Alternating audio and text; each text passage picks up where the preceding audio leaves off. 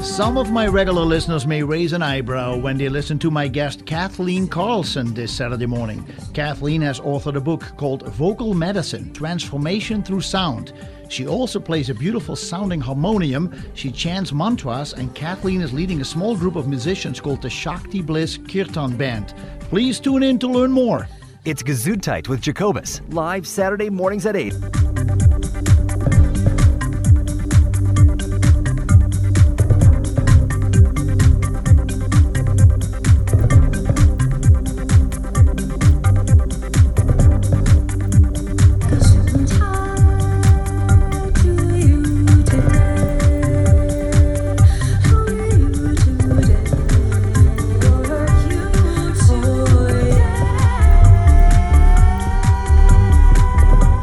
Welcome to Gesundheit with Jacobus, Health Talk Radio, integrating allopathic and all natural medicine one show at a time.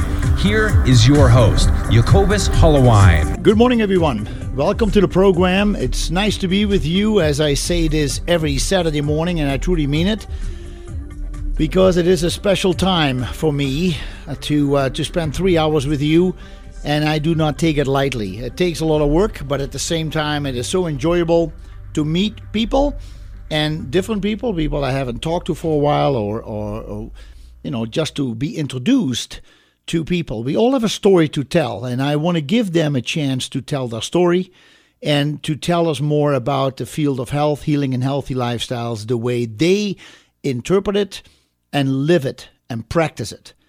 It's all good. Now, as always, I have to make a disclaimer that as we talk about health, healing, and healthy lifestyles, we're not here to diagnose, treat, or cure. Now, I do not expect that today's program is going to give us any cures or any remedies that say will cure all diseases, but it's a very interesting program. I really enjoy having my guest, Kathleen Karlsen, in the studio with me, and I think uh, you're going to enjoy it as well.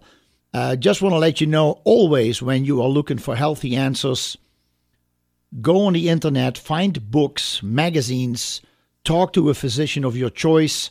Just learn more, become the best educated person that you can be in your own quest for better health. In any case, um, some of you may be listening and haven't had breakfast yet. Uh, if you are interested in getting your blood test done, you can go to the Bozeman Deaconess Health Fair that is going on today. I think it started at 8 o'clock and it will run for quite a while. If you have, if you didn't eat for the last 10 to 12 hours, you can go there and for a very, very good price, you can get a lot of things tested in your blood. It's probably good to have at least once done once a year. I highly recommend you check or check the box on the vitamin D, D3 level. We want to know that. And if you're a man, get your PSA checked. And, and if you have worries about heart, get your homocysteine and C reactive protein tested. Those are very, very important and all part of the package. In any case, good morning to you. Nice to be with you. My guest, Kathleen Karlsen. Let me tell you a little bit about her. I, I tell you, I got some information from her website. Kathleen Marie, you want to go by Marie? Marie's fine. Wait, oh, wait. Why, why am I not hearing you? Hello? Yeah. I Hello? hear- Yeah, you have to speak loud, loudly. There we go. Kathleen Marie Karlsen's primary interests have always been the arts, healing, and spirituality. As a teenager, she began to pursue complementary health and alternative philosophies and ideas in earnest. She began to attend conferences and lectures on everything from Atlantis to Native American prophecies to the Egyptian pyramids to color and music therapies. Kathleen attended several universities after high school and graduated with a bachelor's degrees, degree in studio art, a master's degree in humanities with a thesis on the scientific and aesthetic connections between color and sound, and she completed a year of doctoral studies in adult and higher education. That was actually here at Montana State University. Yep, right here. She spent over a decade living in intentional communities, intentional communities, Quaker, Sufi, and New Age, eventually meeting her husband Andrew, settling in Bozeman, and having a family of five children. Kathleen is the author of almost 200 articles and the book Flower Symbols The Language of Love In the last decade, she has held over 70 art exhibits and created nearly 100 educational presentations and workshops. Kathleen loves to share her passion for transformation and the healing power of the arts. Now, you can find more information, and there's a lot of information on the websites. One is called Kathleen Karlsen, and Karlsen is spelled K A R L S E N. Kathleen Karlsen, K A R L S E N dot com. Or you can go to ShaktiBlissKirtan.com, which we'll give out uh, later as well. Uh, her phone number, if you want to get a hold of her at some point, that is 406 599 3235. 599 3235. Welcome to the program. Thank you very much. Very happy to be here. Yeah, it's nice. Definitely nice to have you in the show. Well, I, I tell you, just going through your uh, website, I think it's already so interesting to talk to you because uh, you you you have this interest. We're going to talk about the chanting and the harmonium that you brought with you. But there is more to the person. I see your artwork is incredible, beautiful, just beautiful. I saw pictures, and you love to write. I read a few of your blog posts. Uh, there's just a lot going on in that noodle of yours. yes, yes, there is. Um, one of the things that I really love is to try to bring all of these things together. To try to bring uh, the connection between art and music. Yeah. Um, you know, with the chanting right now, I'm almost going down two different tracks. So I have the art and the love of everything from mandalas and yantras to more abstract work, and then the music, which uh, my my real passion is sacred music. At this point, you know, taking the form of kirtan, which is a, a Hindu approach to chanting. Um, but bringing those together is something that I would see in my future. You know, bringing uh, the the yantras that go with the mantras and trying to create uh, a multimedia kind of experience that brings all of that together. So it's multisensory. Yes. So you have what you're hearing, what you're seeing, you know, and there's some of that has has been done in the past, like uh, discos, for example. You know, when they bring in light shows and strobe lights, you know that that has a very powerful psychological impact. So when you can start to get into combining them, it's great. Right now, it's almost like a trident. You know, that's like a, a, a ancient bit- like a spear fork, with yeah. yeah. like a fork. You know, so Yeah. so I'm sort of in the middle. Uh, you know, trying to write and share and teach, and then on the one side of me is the art, and on the other side is the music. Hmm. hmm. I see.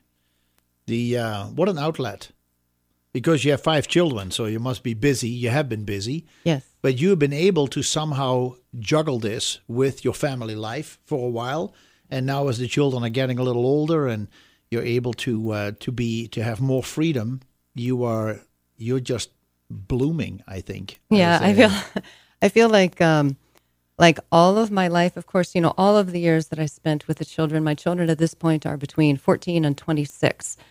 So there's four boys, and then my oldest is a daughter. So you know, I was uh, devoted heart and soul for uh, two two and a half decades. You know, with the children, homeschooled children. Um, you know, loved cooking uh, healthy food. Um, you know, even when the children were in school, and they've been in many different schools and in and out of private schools and homeschooling, uh, was very, very involved in field trips. You know, teaching art in the school system. Yeah. And now I feel like all of that was almost prologue. And that's not to denigrate that in any way, but it's just to say that it was all training that got me to where I am now. Yeah. So at this point, you know, um, rather than starting to look at retirement, it's like, wow, I got, now I'm at the starting line. And now I'm looking at, you know, where I'm going in the future. And it, it's great fun for the kids too, because, you know, they had mom at home for a long, long time Yeah. you know, I worked all the time, but I've always worked at home so that I could go back and forth between, you know, being with the kids and and uh, and my work. Yeah. And you know, now just really getting out into the community and meeting people like you, and uh, you know, really establishing connections outside of the family. Yeah. So it's a fantastic new era for me. Yeah, it is. It's almost uh, uh, awkward, a little awkward, uh, new. You almost feel like a young child again because Yeah. you, you see so many new things and you you're kind of uncertain about it, and uh, it's not just easy to move around in it. I have the same thing. I I've had to work so much, and for me to be eventually in the retail uh, changed a lot about myself too. I I had to, you know, learn how to do that and be with people, and I enjoy people, but it doesn't mean it's easy all the time. You know, so it is. It, it grows, and I I think a lot of it, Kathleen, is you feel you're following your heart. I think, and and I think because of that, it is your strength and your guiding light, and it is something that inspires you to say, you know what, I really do this with the right reason, and and so I just keep plugging along, and I, all of a sudden, you'll find that doors are opening and opportunities are coming, and I I I believe I believe in astrology and. And I had my astrological chart done once uh, when I turned 40, or my wife gave it to me as a birthday present. And uh, the person who had done my charts, he said, "Oh, Jacobus's life is going to open up in the second half." So I go like, "Well, I guess yeah. I'm there." You know, that's very funny. I had um, my mother. Um, my my parents are Catholic, and uh, my dad was in the military, so I grew up in a very conservative family. And uh, my mother, uh, in in addition to you know very conservative values, and they were fantastic parents, very very stable. Um, that she also had a great interest in Eastern things and a great interest in New Age things. So by the Mm-hmm. time I was a teenager, she actually sent a photograph of our family to uh, a psychic. And one of the things that the psychic said about me was, she will blossom late. And so it's been a joke between my mother and myself. You know, when I hit 40, 45, I said, Mom, is it late enough yet? You know, yeah, yeah, yeah, yeah.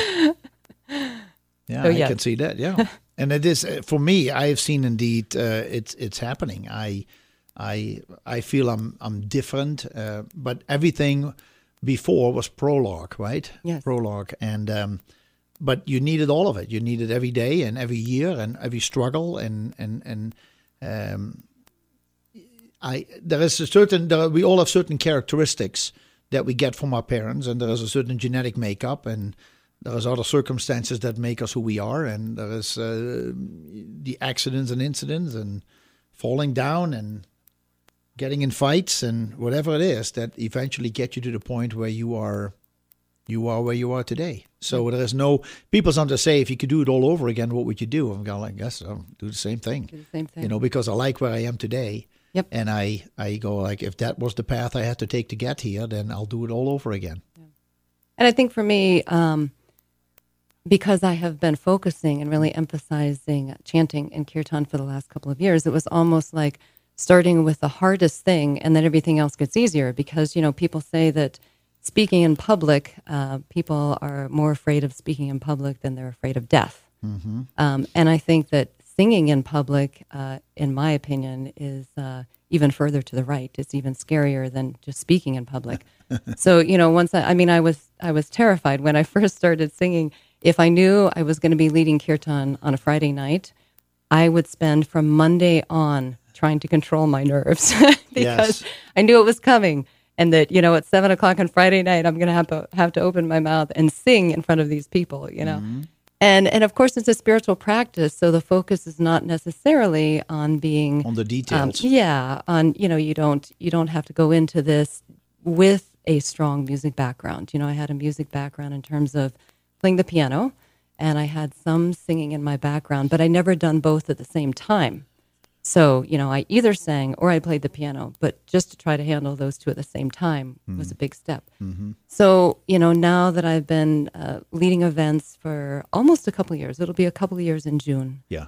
Um, now, then, like this, coming and talking to you, it's like, of course, you know, I, I mean, if I can, if I can chant in front of other people, I think I can talk. I think talking um, is easier. Well, because now you really talk from experience. Yeah. It, it's one thing to tell a storybook, but to actually say, you know, and then what, I- you know, one night I had these people doing this and this, it all adds to the story. Your experiences just become part of your life. Yeah. And it is, uh, you enjoy, you start to really enjoy every moment. Yeah. That's what I feel. Yeah. And it, it, it, it, listen, I, I do public speaking, not all the time, but in a way, see, this to me is not even public speaking, even though I'm on the radio and talking to thousands of people. But it is for me, I'm just sitting here with you, and that's what I look at. I just got to make sure that when the break hits, that I stop but uh, otherwise, uh, but doing a lecture and with slides and to try to do a presentation, it's a whole different ball game. And I, I, I think if you're totally not nervous at all, if you're totally that comfortable, hundred percent that you have to feel no nerves, I don't know if that's natural either. I, I think it's always when you stand in front of a group, am I doing everything right? You know, Yeah. did I close my zipper? Right. Except no one can see Or you. something a guy always This- thinks about. No, the radio is, is actually a good way to start. A lot of the educational presentations that I do are for um, for clients who are at a distance because here we are in Bozeman, Montana. So Yeah. when I do educational presentations, it's often you know WebEx or Google Hangout, and you know there might only be five people, uh, or there might be thirty, but but uh, it's good and it's bad you know, the positive thing is that uh, it's not as uh, nerve wracking as having people sitting right in front of you and you feel them looking at you. But at the same time, you also don't get the same feedback. So, you know, especially if you're Yeah. at a distance and people are muted. So here, you know, we may have thousands of people who are listening on the radio, but but we if if you if you crack a joke, you don't hear whether they laugh or not. It's true. So you have to sort of get used to that as well. Yeah. So I think it goes both ways. Well, I'm I'm easily entertained by myself, so there's not, not and I mean it in a good way. Um, but there's times when I, I I say something and I kind of have to laugh and nobody else cares. But I thought it was really funny because I there is something in the back of my mind why this happened, why I said it. I rem- I think of something and then I say it, and the connection is funny. But I think first of all you have to enjoy yourself when you do that. That's what I'm trying to say. Right. If you listen back, it has to be entertaining for you. Yeah. So I, I like to get some things out of the way as far as uh, to us talking.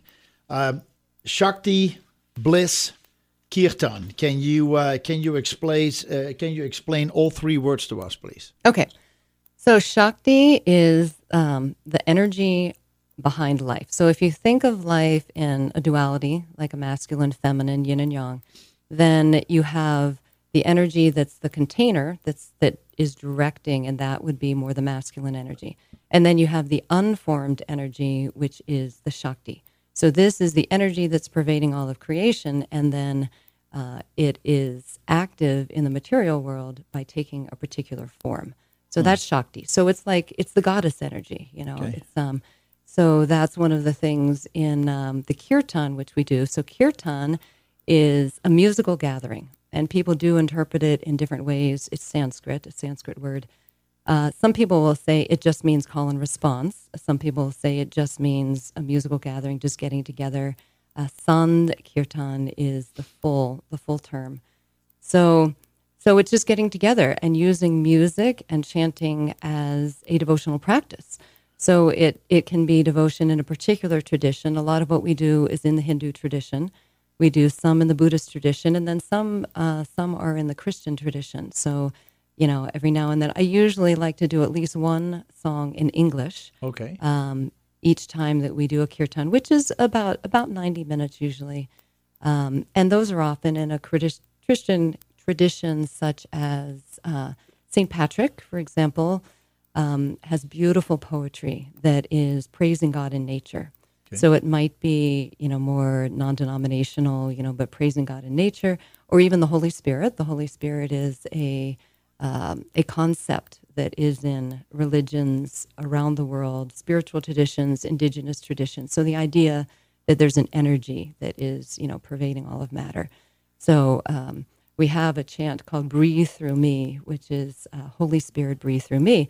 And when um, I was practicing with uh, the group, so we have a group of uh, of five right now. Um, and when we were all together, and I would introduce a new chant and say, "Hey, what do you think of this? You know, do you think we should do this?" Um, so when I sang that one, I said, "Yeah, do you think you know Holy Spirit is a little too, you know, too too Christian or too specific?" Yeah. and uh, and so we tried it with sacred fire and living water, and you know, a number of different terms that would also mean the energy that is pervading life. So so what so what you're doing is you're you're bringing that kind of positive energy into your life. And it's in the unformed state, it's in the Shakti state. And then you are the one, as a creator in your own life, who is determining what form that will take. Is that energy going to go into your relationships? into a family? Is it going to go into, you know, bettering yourself in terms of education, into your career? So you're choosing how to qualify that energy. I see. But it's all generic. But at any rate, as we sang the song, they said, no, no, no, no. Do the Holy Spirit. It just sounds much better with that. Huh. So sometimes we'll do those kind of songs. So those are the three main traditions. Occasionally, I've done things that were um, in the Jewish tradition. Um, you know, there's beautiful names of God in the Old Testament Adonai, Elohim, Shekinah. Um, and so every, every now and then we'll do something like that. Uh, at Christmas, we've thrown in Christmas carols. Yeah. Um, you know, so there's a variety there. But Shakti, bliss, Kirtan, the bliss is just the idea that when you have that energy flowing, it is uh, ideally it is a very blissful experience. So you feel the energy just as though you were plugged into an electric socket, and it's a way for the energy to start flowing. You know, people get the same kind of thing with breathing.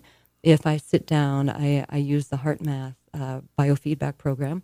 If I sit down and breathe, and you continue that and you're able to really concentrate and keep that um, you know as a, a steady practice for 10 minutes or half an hour whatever then i would notice that i oh wow this is the same feeling that i get with chanting.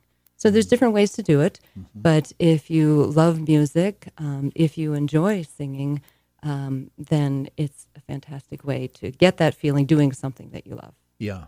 Huh. Hmm. Very, very good. Thanks for explaining that because this is uh, the, the the red line running through the show. Shakti Bliss Kirtan. And by the way, you had a real nice article in the Ruckus, the Friday edition to the newspaper on uh, March 8, uh, beginning of this month.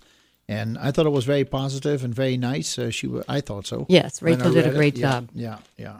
So for those of you, it was really a nice article. Um, look, that is the is the music starting. It means we're heading a break right now. Okay. So anyway, um, it's really nice to have you in the show. Thank you very much. really much. Is. Great to be here. Thanks so uh, thanks for reaching out and saying you know this is what we should do, and I really enjoyed. I went to one of the sessions, and we can talk about that when we come back.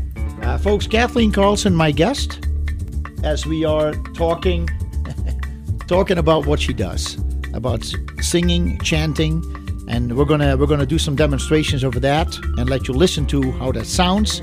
So stay tuned. We will be right back.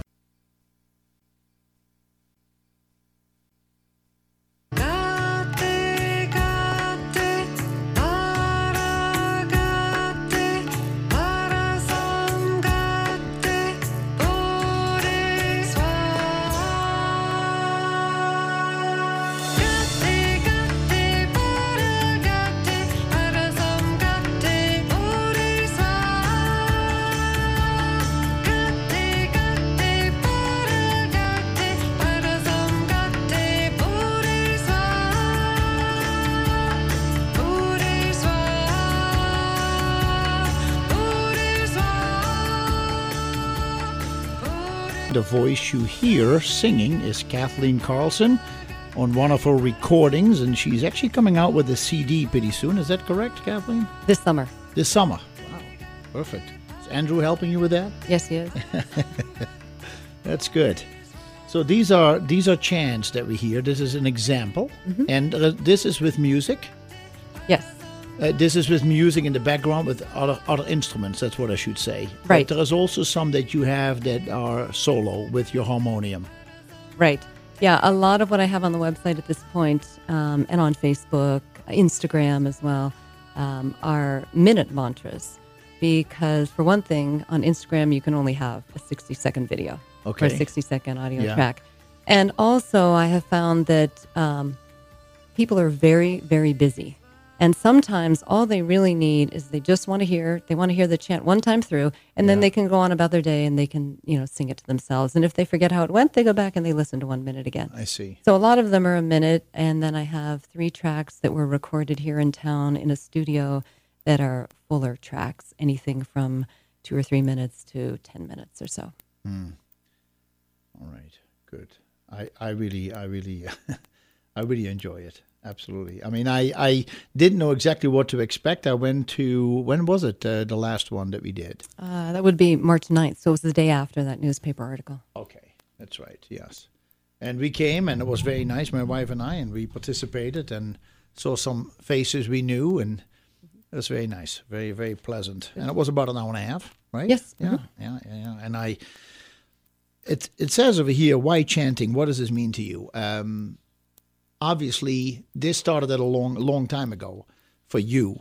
Um, the chanting, there was something that that triggered in you. You heard it once, and then you said, "This is what I want to do." And the way you went about it, you also described it in your book. And by the way, your book is called Vocal Medicine: Transformation Through Sound, an introduction to mantras, chanting, and kirtan. Kathleen Karlsen. In your book, you're talking about how you would get out early in the morning and drive somewhere to wherever is a trailhead and park your car and chant in your car. Yeah, that was great fun. Um, Was in it fact, really? it, yeah. It, it re- this morning coming here because Jacobus and I had to meet here about six forty-five this morning to get ready for the show. Um, you know, I'm not out. I chant at home now, so I'm not out early in the morning as much. And as soon as I saw it was still a little dark, and as soon as I saw the lights of Bozeman, it's like, oh yeah, this is what it was like when I used to chant. So what I did is when I first started, um, I would go in the car, and I didn't have a harmonium then. Um, and you know, now I, I really love to play with the harmonium. So those things almost go hand in hand for me now. Yeah. But at that time, I had some CDs and I had Spotify, you know, and I Yeah, could yeah, go yeah. out and I could I could park somewhere. So I would get up, you know, and I would be there between four and five in the morning, and especially in the winter, it was still dark. And I would park over by the M, for example, or at the base of Drinking Horse, or over at uh, the trailhead for Sypes Canyon. Sometimes I would park. Uh, there were some subdivisions being built uh, up on a hill out near Spring Hill. There's a new subdivision, so I would park there. So I was either looking at the mountains or I was looking out over the lights of the city. And then I would chant, and I would be there for an hour, two hours.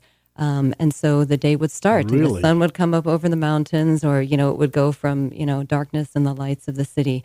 And it was really stabilizing for me in my life at that point. You know, there was there was a lot going on, a lot of transition going on in my life. Um, you know, kids growing up and me Yeah, trying sure. to shift from the career that I had been working with my husband. Uh, we had a multimedia business together, which which I now own, and he has a full time job with a software company in town.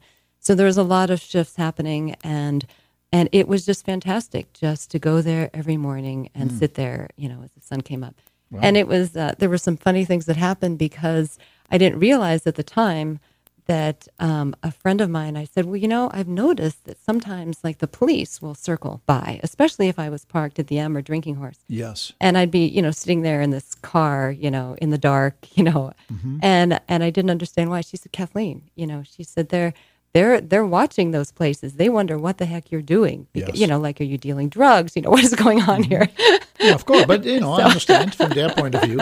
I know it's funny because you got nothing to hide. See, now, that's why you laugh because you have nothing to hide. So that's good. exactly. Mm-hmm. So then I started moving around. You know, I would chant at one trailhead for a while, and then move to another one, and and uh, and sort of get around town. Yeah. Um, so yeah, it was- It's it funny, a there are great way. people who sell uh, raw goat's milk, right? Uh-huh. And you're not allowed to sell raw milk in Okay. the state Right. officially. So you you see these practices. It's somewhere in a shed, and just go there and leave your money and grab what you need, and you know it's all this secretive stuff. It's ridiculous, but.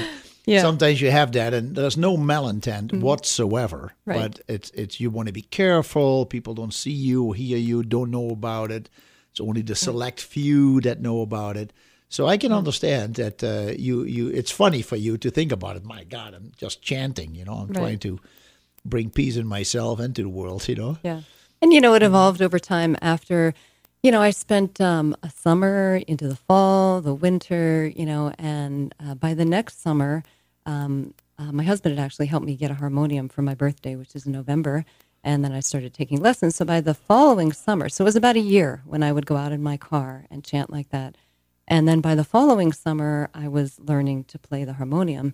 And so I, I need, I tried it in the car, but it's very awkward, you know. So, Yeah. you know, try to play a musical instrument in a car. Yeah. So, uh, so then I started practicing at home. But you know, we've had anything from two to four kids living with us, you know, over the the last couple of years, and I was trying to find a place in the house. So we have a pantry that's under our stairs, And in the back of the pantry, there's there was a refrigerator and there was a freezer and there was a litter box for the cats. Yeah. And that was the only place in the house that I could find that I could practice. So I literally moved the refrigerator and the freezer out to the garage, put the cat litter at the other hen- end of the pantry, and we insulated it. You know, we Oh. had to put drywall and sound oh. insulation, Oh. acoustic tiles, because the harmonium is a very powerful instrument. Yes. And so you have to sing, if you're just playing acoustically, you have to sing fairly loudly over the harmonium.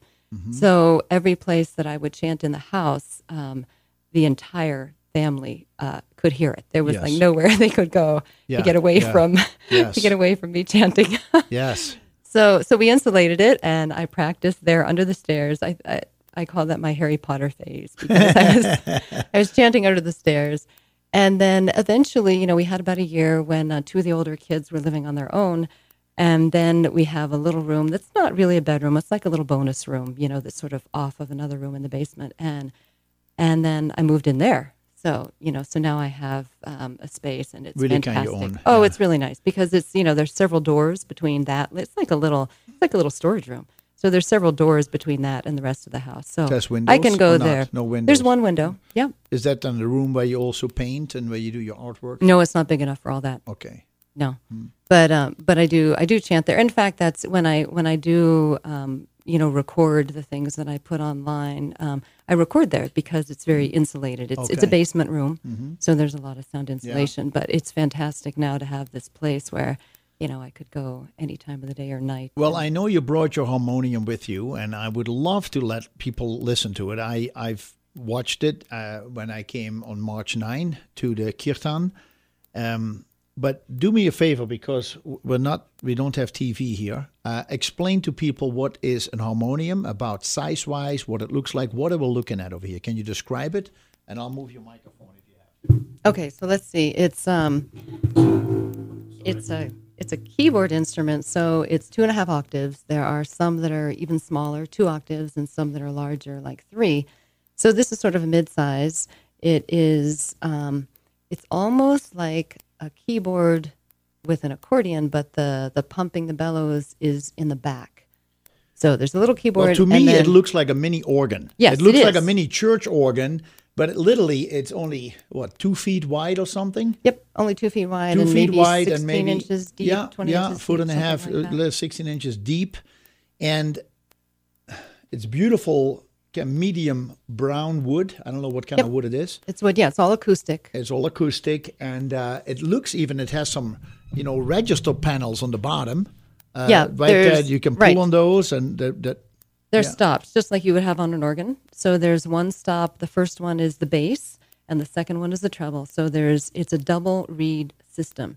So this is not a struck instrument like a piano. It's more uh, it's more like a saxophone. You know. So what happens is when you when you pump the bellows, so you're only playing so with the one bellow, hand. the bellow is what?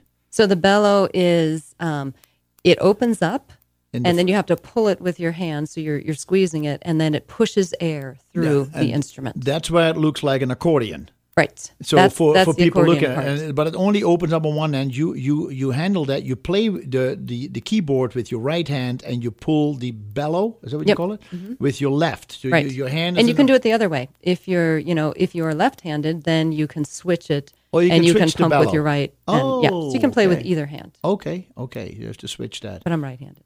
Yeah. So yeah, and there's uh there's a uh, what you call this like a, a grill on the top, so you can look in and see where the keys um, Like a piano. Yeah, like a yeah, You can see the piano tone. and you can use it to damp the uh, the sound a little bit. So I actually have a piece of glass that I had made that fits in to Oh. try to make it a little calmer because uh, you know because I don't I don't have a, a Broadway strength to my voice, so to try to tone it down a little So bit. it's really that loud. yeah, I mean I could I could play yeah, it for like you that. without um, um, um, uh, without the what am I glass, and you can hear. This is glass, or there's glass on the bottom. So there's a Okay, glass good. piece, and then there's a wooden piece on top of that. All right, so hold on. Let me uh, let me get the uh, the microphone uh, up. I just want to have them up anyway, that people have an idea. But um, so yeah, the the stops in the front. You can also use them. So one is bass, one is treble. So there's a treble reed and a bass reed. So when you have both of those, usually you'd have both of those open so that the sound blows across both. It's richer. Yeah, and you can put them. Um, the further you pull them out, the more sound, the more air you're going to get. And then, depending on the size of the harmonium, uh, they often have a drone. So I have a C sharp drone and a G sharp drone. means but nothing. some harmoniums would have mean? more. What that means is if I pull that out and Yeah. play, then there's a continuous sound, Okay. and then you can play on top of that. But I'll play. I'll I'll pump it hard, and you can hear how loud this thing can get.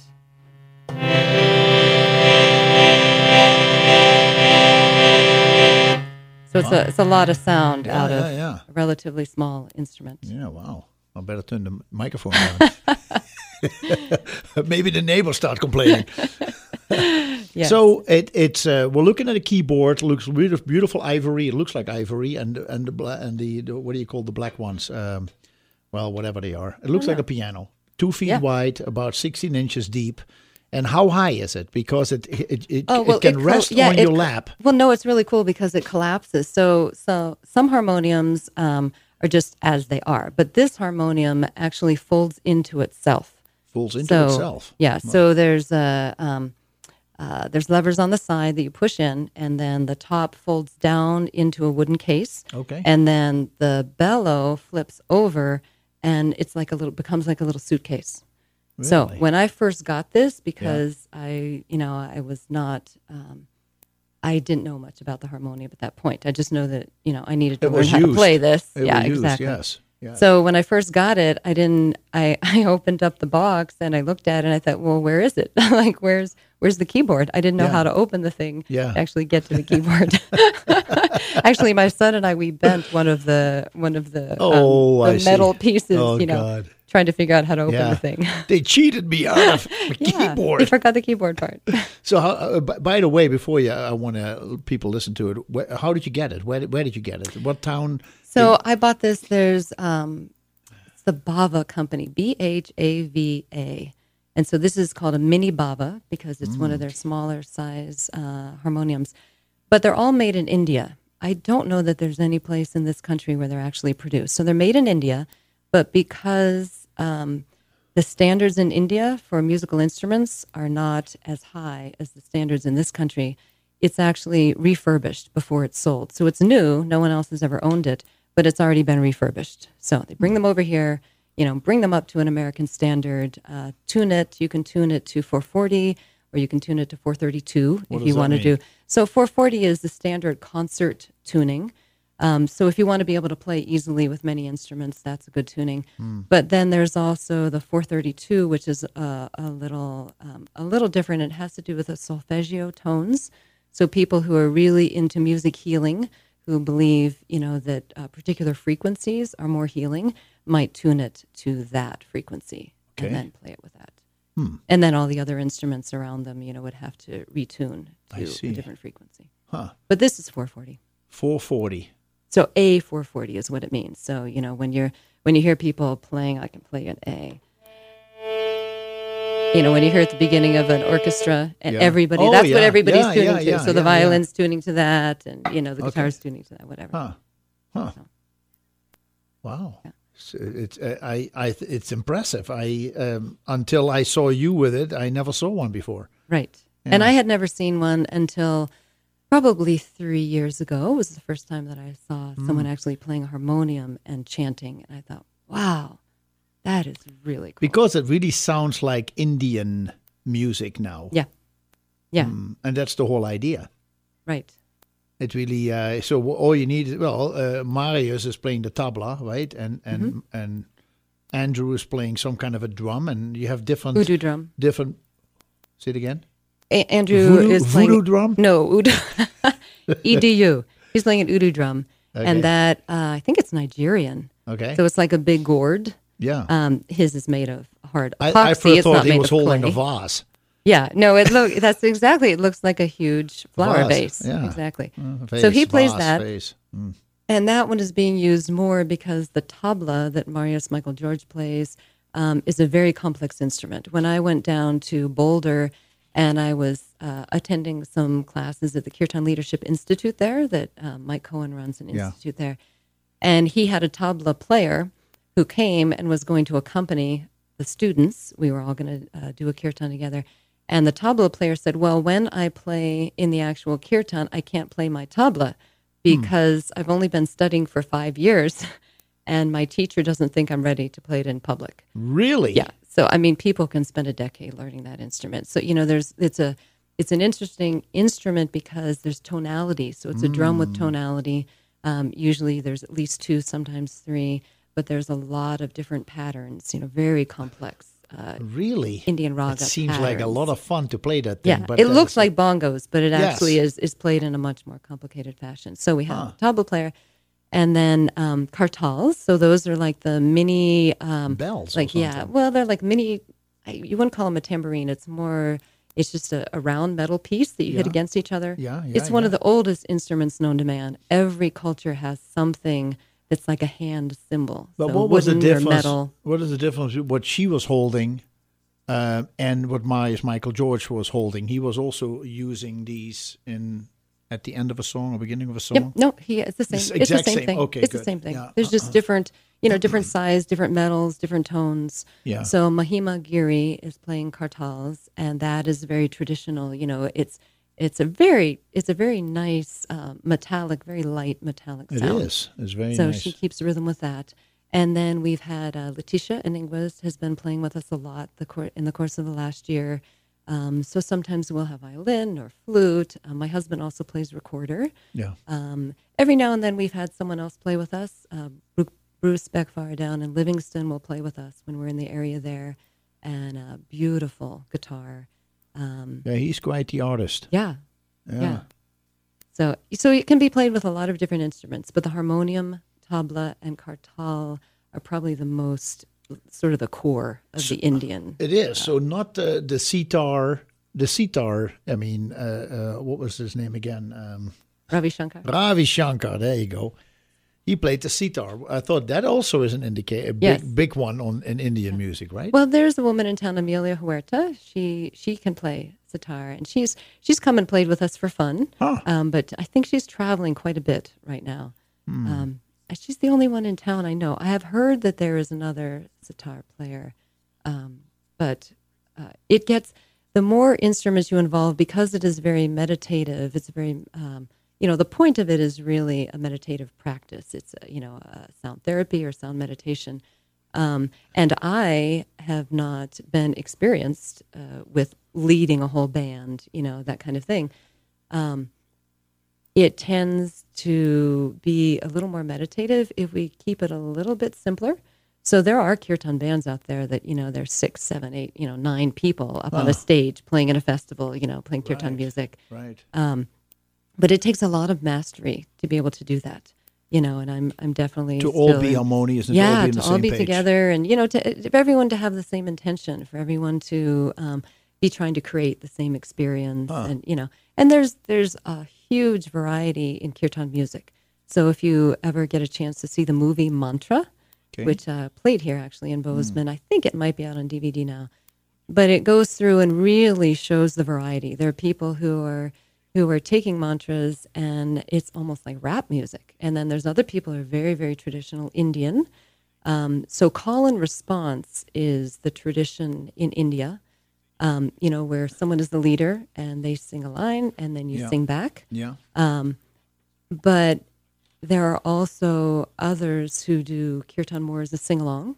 So Yogananda, for example, when he came to the U.S. and was was trying to introduce this as a practice for Westerners, he wrote a lot of beautiful songs in English, and they're um, they're more hymn style. So they're more uh, rather than singing a line and repeating a line and singing a line and repeating a line. Some of them are like an entire verse or an entire page, and then you repeat the repeat it as a Oh, song. okay. Okay. So we sort of do something in between. You know, we'll, we'll often do one or two songs that are call and response, and then a lot of songs that are just sing along, and you Mm-hmm. just you know sing whenever uh, whenever you're comfortable, as much as you want, as Yeah. little as you want.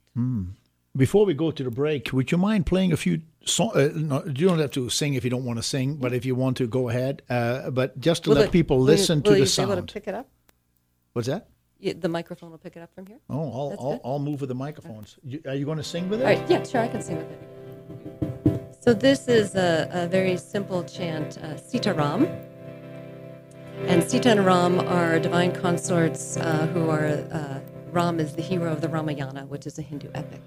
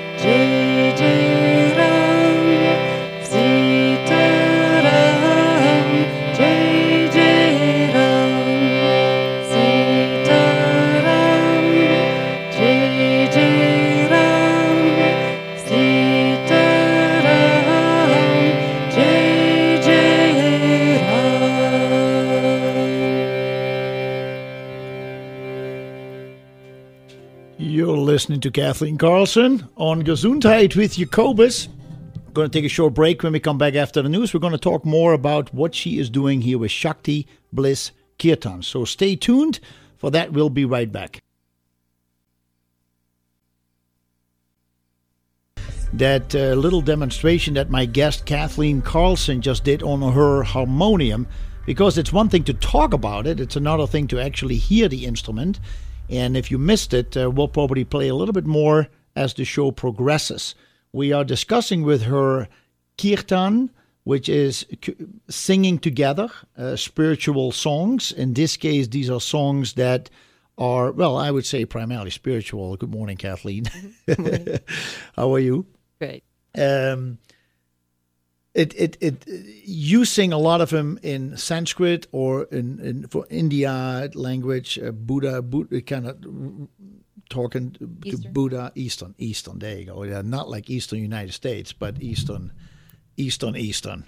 I, it's a very interesting topic, and as I mentioned in the very first hour in my promo, I said some people may kind of raise an eyebrow.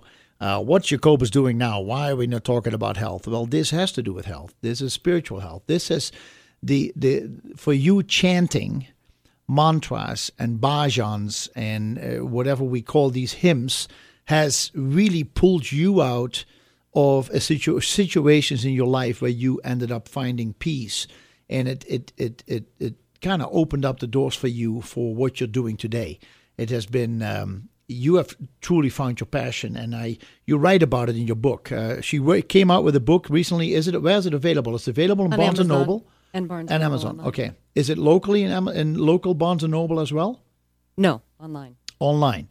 But it is called Vocal Medicine Transformation Through Sound An Introduction to Mantras, Chanting, and Kirtan.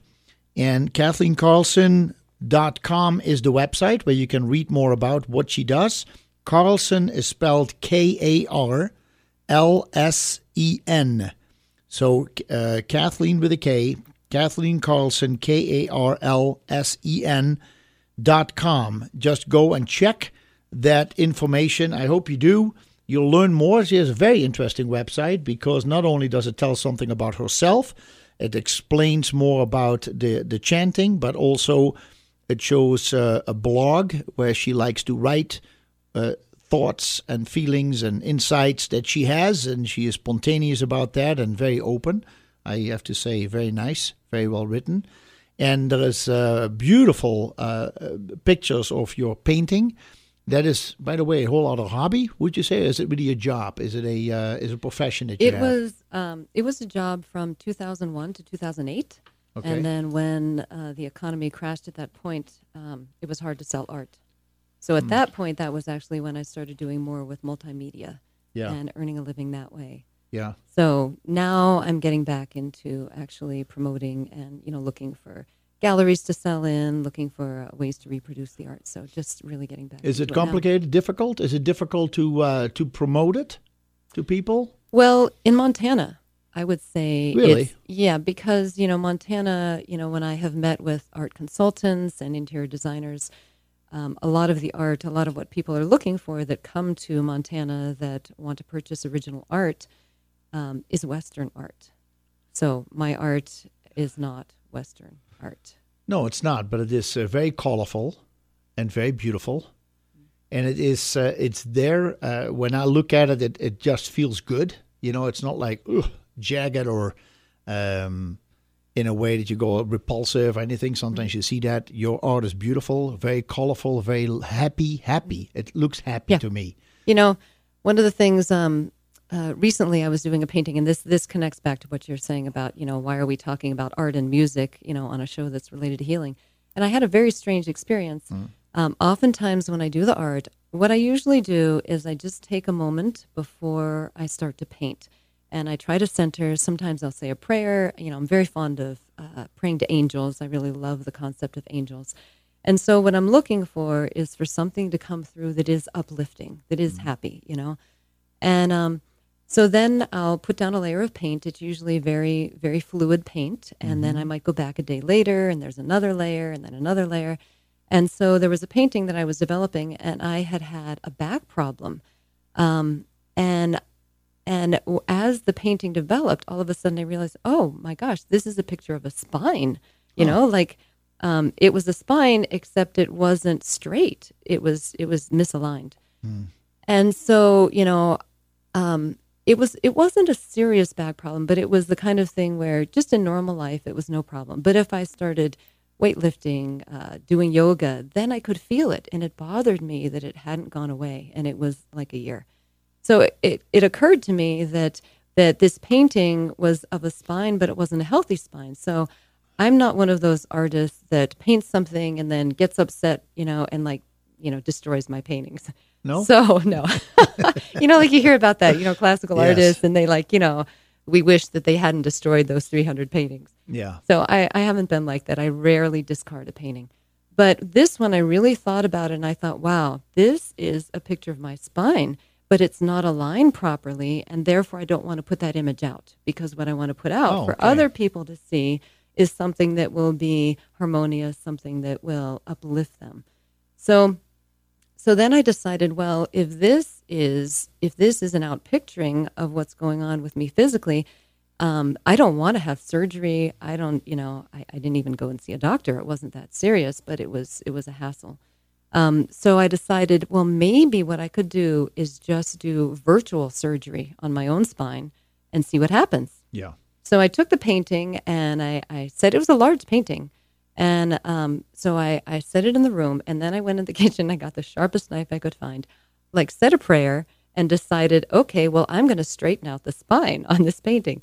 And so I literally cut it out. And then I realized, well, I, I couldn't really do this. A painting, you know, it was, it was Sure, dry, you sure, know, I sure. couldn't move it. Yeah. So I actually cut out and left, you know, there was beautiful, um, uh, colors blended in the background. So I left all of that. And then as I was doing this, I thought, you know, I was just consciously, okay, I am removing from this symbolic representation of my spine uh, what's going on in my back. So And literally within, you know, it felt better. It was significantly better immediately. And two or three days later, it was gone, completely gone after an entire year. And to the point that I had forgotten about it. And then I found this painting that, you know, I had cut apart in the garage. I thought, oh my gosh, that's right. Like a year ago, I used to be having a back problem. huh. So, you know, so you can use music. It's the same thing when you're chanting. Um, you know, you are That's, you are an, that's an incredible story. yeah. It was. I mean, it was- amazing, amazing. Not incredible. It's an- it's an amazing story. I am just grateful that I have absolutely. and I want to ask you. So, did now. you did you did you take the pieces out of the painting, or did you cut them out and align them? Nope, no. I cut them completely out. The ones that were out, Literally, the ones that were off. literally, yeah, literally discarded that part of the painting. And of course, I can't salvage the painting because it was a large part of the painting. So the painting was destroyed. Um, but you know, it's the same thing when you're chanting. So you know, we are always qualifying everything that is moving through us. So that's one of the the beauties of if you go to a kirtan and you know there's you know however many people 5 10 20 you know people chanting in the room together you know each one is um, has the opportunity to qualify the sound and the energy that is moving through them um, in whatever way would be of greatest benefit for them. So it's it's a fascinating thing because it's an individual practice and yet it's a group practice at the same time. Yeah. You know, Yeah, you're yeah. you're synchronizing with the other people there. You feel a connection, um, and it is very different. I mean, I could have just kept chanting in my car or kept chanting under the stairs, you know, with a harmonium at my house. But there is a very different experience when you're with other people, and there's you know a lot of scientific research now being done into the healing power and the impact on the physical body as well as the emotional and spiritual um, of a group practice like that. Huh. Wow. 522 8255. 522 Talk is the number. Kathleen Karlsen, my guest this morning. We are talking about her book, Vocal Medicine Transformation Through Sound, an introduction to mantras, chanting, and kirtan. The book just came out this month, and you can um, you can get it on Amazon or you can get it on Barnes and Noble's website, whichever one you prefer. Uh, she is here today. Uh, there will be monthly kirtan sessions that you do. Now, the last one you did at Yoga Motion is when we were Yes. there. Is that a regular set thing that you go to Yoga Motion, or people need to go to your website, kathleenkarlsen.com or Shakti Bliss kirtan.com and Shakti, let me let me spell it all to you. It's S H A K T I S H A K T I Bliss B L I T S S and Kirtan K I R T A N and you can dot com and then you can also find it on Facebook. Right? Yes. And that's where you keep you keep everything up to date. Right. If there is another Keep session going on. Yes. Because there's also people in Livingston who listen to the program who probably would like to know when you're coming back to Livingston. And you mentioned that Autumn equinox. We'll be back there.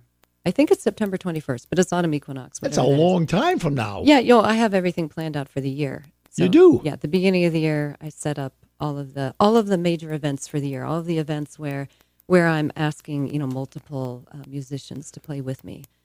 So yes, so we have uh, once a month at uh, Yoga Motion Wellness Academy. So that will be April, May, and June. So is that um, the first weekend of the month or the second weekend it's of the the month? or- second Saturday, which varies a little. So you know, somewhere between in April it'll be the thirteenth.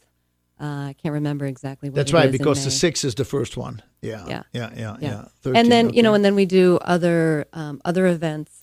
Uh, there's one coming up this Thursday, so that would be April fourth. That's at Montana Lotus Center. So they are sponsoring. Um, Where's that at? that is on Seventh Street, uh, right right near Santa Fe Reds, the next block. Oh, in okay. towards town. Okay. Um, so that one is seven to eight o'clock on Thursday. They are sponsoring that, so that is a free community event.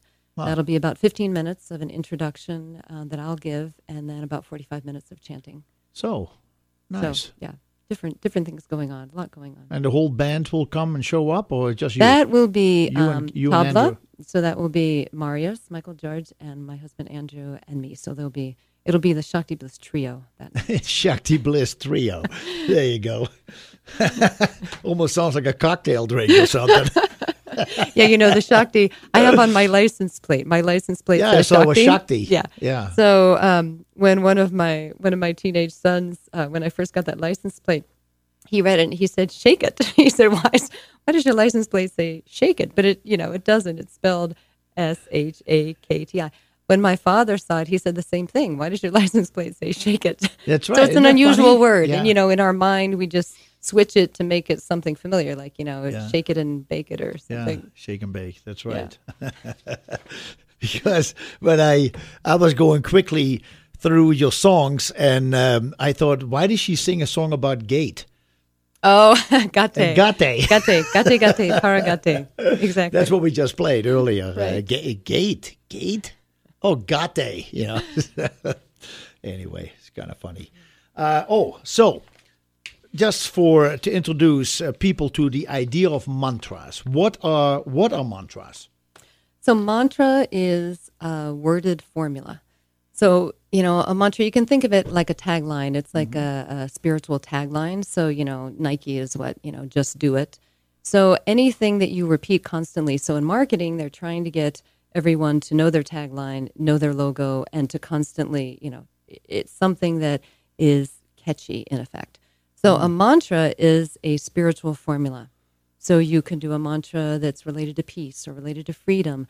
Uh, some people will get specific mantras if they have a spiritual teacher, and the teacher determines that this is um, this is something that they need to heal in their psychology or their emotional world or a characteristic they need to develop, and they'll get a mantra related to that particular one. So when it gets down to the health level uh, in Sanskrit, there are different vowels. So Sanskrit is considered one of, to be one of the original languages, which is um, a language where the sounds are closely connected to the actual vibration or the sound of that in the material universe. So, So, like like onomatopoeia is like the word cuckoo, the word you know kush, squash, rush. You know, a word that sounds similar to the action or the thing that you're describing. So different mm, uh, different syllables. Ah, for example, is the syllable that is opening for the heart. So on the physical level, it's good for the circulation, for the lungs, and for the heart. So a lot of words, namaha, for example, means I bow or I give honor to, and it has that repeated ah, namaha. And then uh, like Lalita is a goddess. So there are people who think that it's not just this Hindu religion or Hindu mythology or however you want to look at it, but actually the rishis, who were the Hindu sages, who may have spent an entire lifetime uh, meditating in a cave using mantras, determined that particular mantras would be for the hormonal system. Particular mantras might be for the nervous system or for the heart and circulation. So there, so it's happening on many levels. You can also do mantras. There are Ayurvedic mantras that are specifically for different health issues. So you can do a mantra that's specifically for a health issue. Um, so that's one way to use it. You know, another way is a, de- a devotion. So if you have like all of the the pantheon of Hindu gods and goddesses, you know, we had this. I had the same thing growing up in the Catholic Church. You know, the uh, the pantheon of uh, of saints. Yeah, you bet. You know, so if you if you have a favorite saint, and people might have a favorite god or a goddess, and one of the things about that is you can choose one who has characteristics that you want to develop yourself. Okay. So, you know, Hanuman is the, the monkey faced god, a very unusual uh, being in the Hindu pantheon.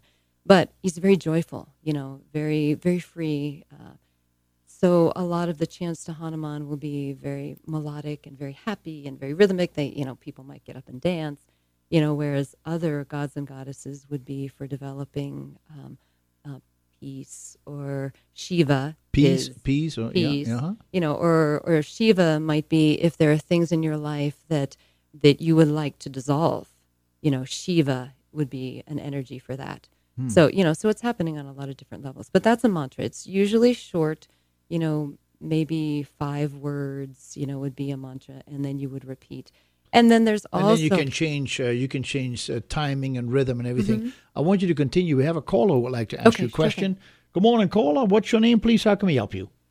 Yeah, this is David from Livingston. One of my favorite people is Kathleen. Hi, and, David. Uh, Hi, David. worked on an art gallery, and her beautiful art was in it, and I have some in my home. Oh, um, great.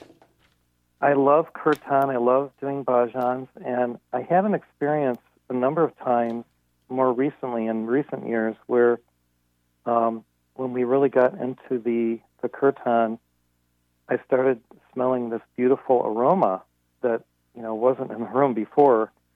And this happened in San Diego, and then it's happened in Livingston. And I'm wondering if you've had that experience, and if, along with the the healing tonalities, you know, good for different parts of our bodily systems, if you've studied anything regarding the aromas that can arise when we are in that kind of blissful, Shakti blissful state, Hmm. uh, where we're really kind of in in alignment with our source and and the beauty, as well as the harmony, and then the aroma that arises. Yeah. No, that that's really an excellent point. You know that we we had mentioned earlier in the show trying to combine different, you know, combine art and music, and that's something else I've thought of is, um, you know, I actually just wrote an article yesterday on uh, the the aromas and the incense associated with different Hindu deities. Um, I have not had the experience of actually smelling something that wasn't there before, but what I've looked at is um, could we introduce, you know, diffusing an essential oil? Say you were going to have a kirtan that was all devoted to a particular goddess or, um, you know, a particular purpose, that you would have an incense that was related to that that would bring in, you know, another dimension. Mm-hmm. So the ones that I was researching for the article yesterday, um, frankincense, sandalwood, patchouli, neroli, um, rose, of course, is considered uh, to be an essential oil with the very highest vibration. So yeah, that it it would be fantastic to be able to bring that element in and introduce that. You know, my experience has been the only things that I have experienced that were unusual um, is hearing other things happening during the chanting. For example, I had one experience where I was chanting with a you know a small group of people. There were probably a total of um, maybe a dozen people in the room, maybe fourteen, and half a dozen musicians. But every time we started chanting, it sounded like there was a whole choir, and I kept opening my eyes and looking like you know like did a whole lot of people come into the room while I had my eyes closed, and I would open my eyes and it was the same number of people there. But it was like hearing that it, it felt like there were there were other beings who were chanting along with us on some other level. And I had a similar experience, um, as as we mentioned earlier. Uh, my husband sometimes plays um, the recorder with us, so that's like a, a wooden flute. And sometimes we've had Letitia uh, play a classical flute, and we had a classical flute player a year or so ago.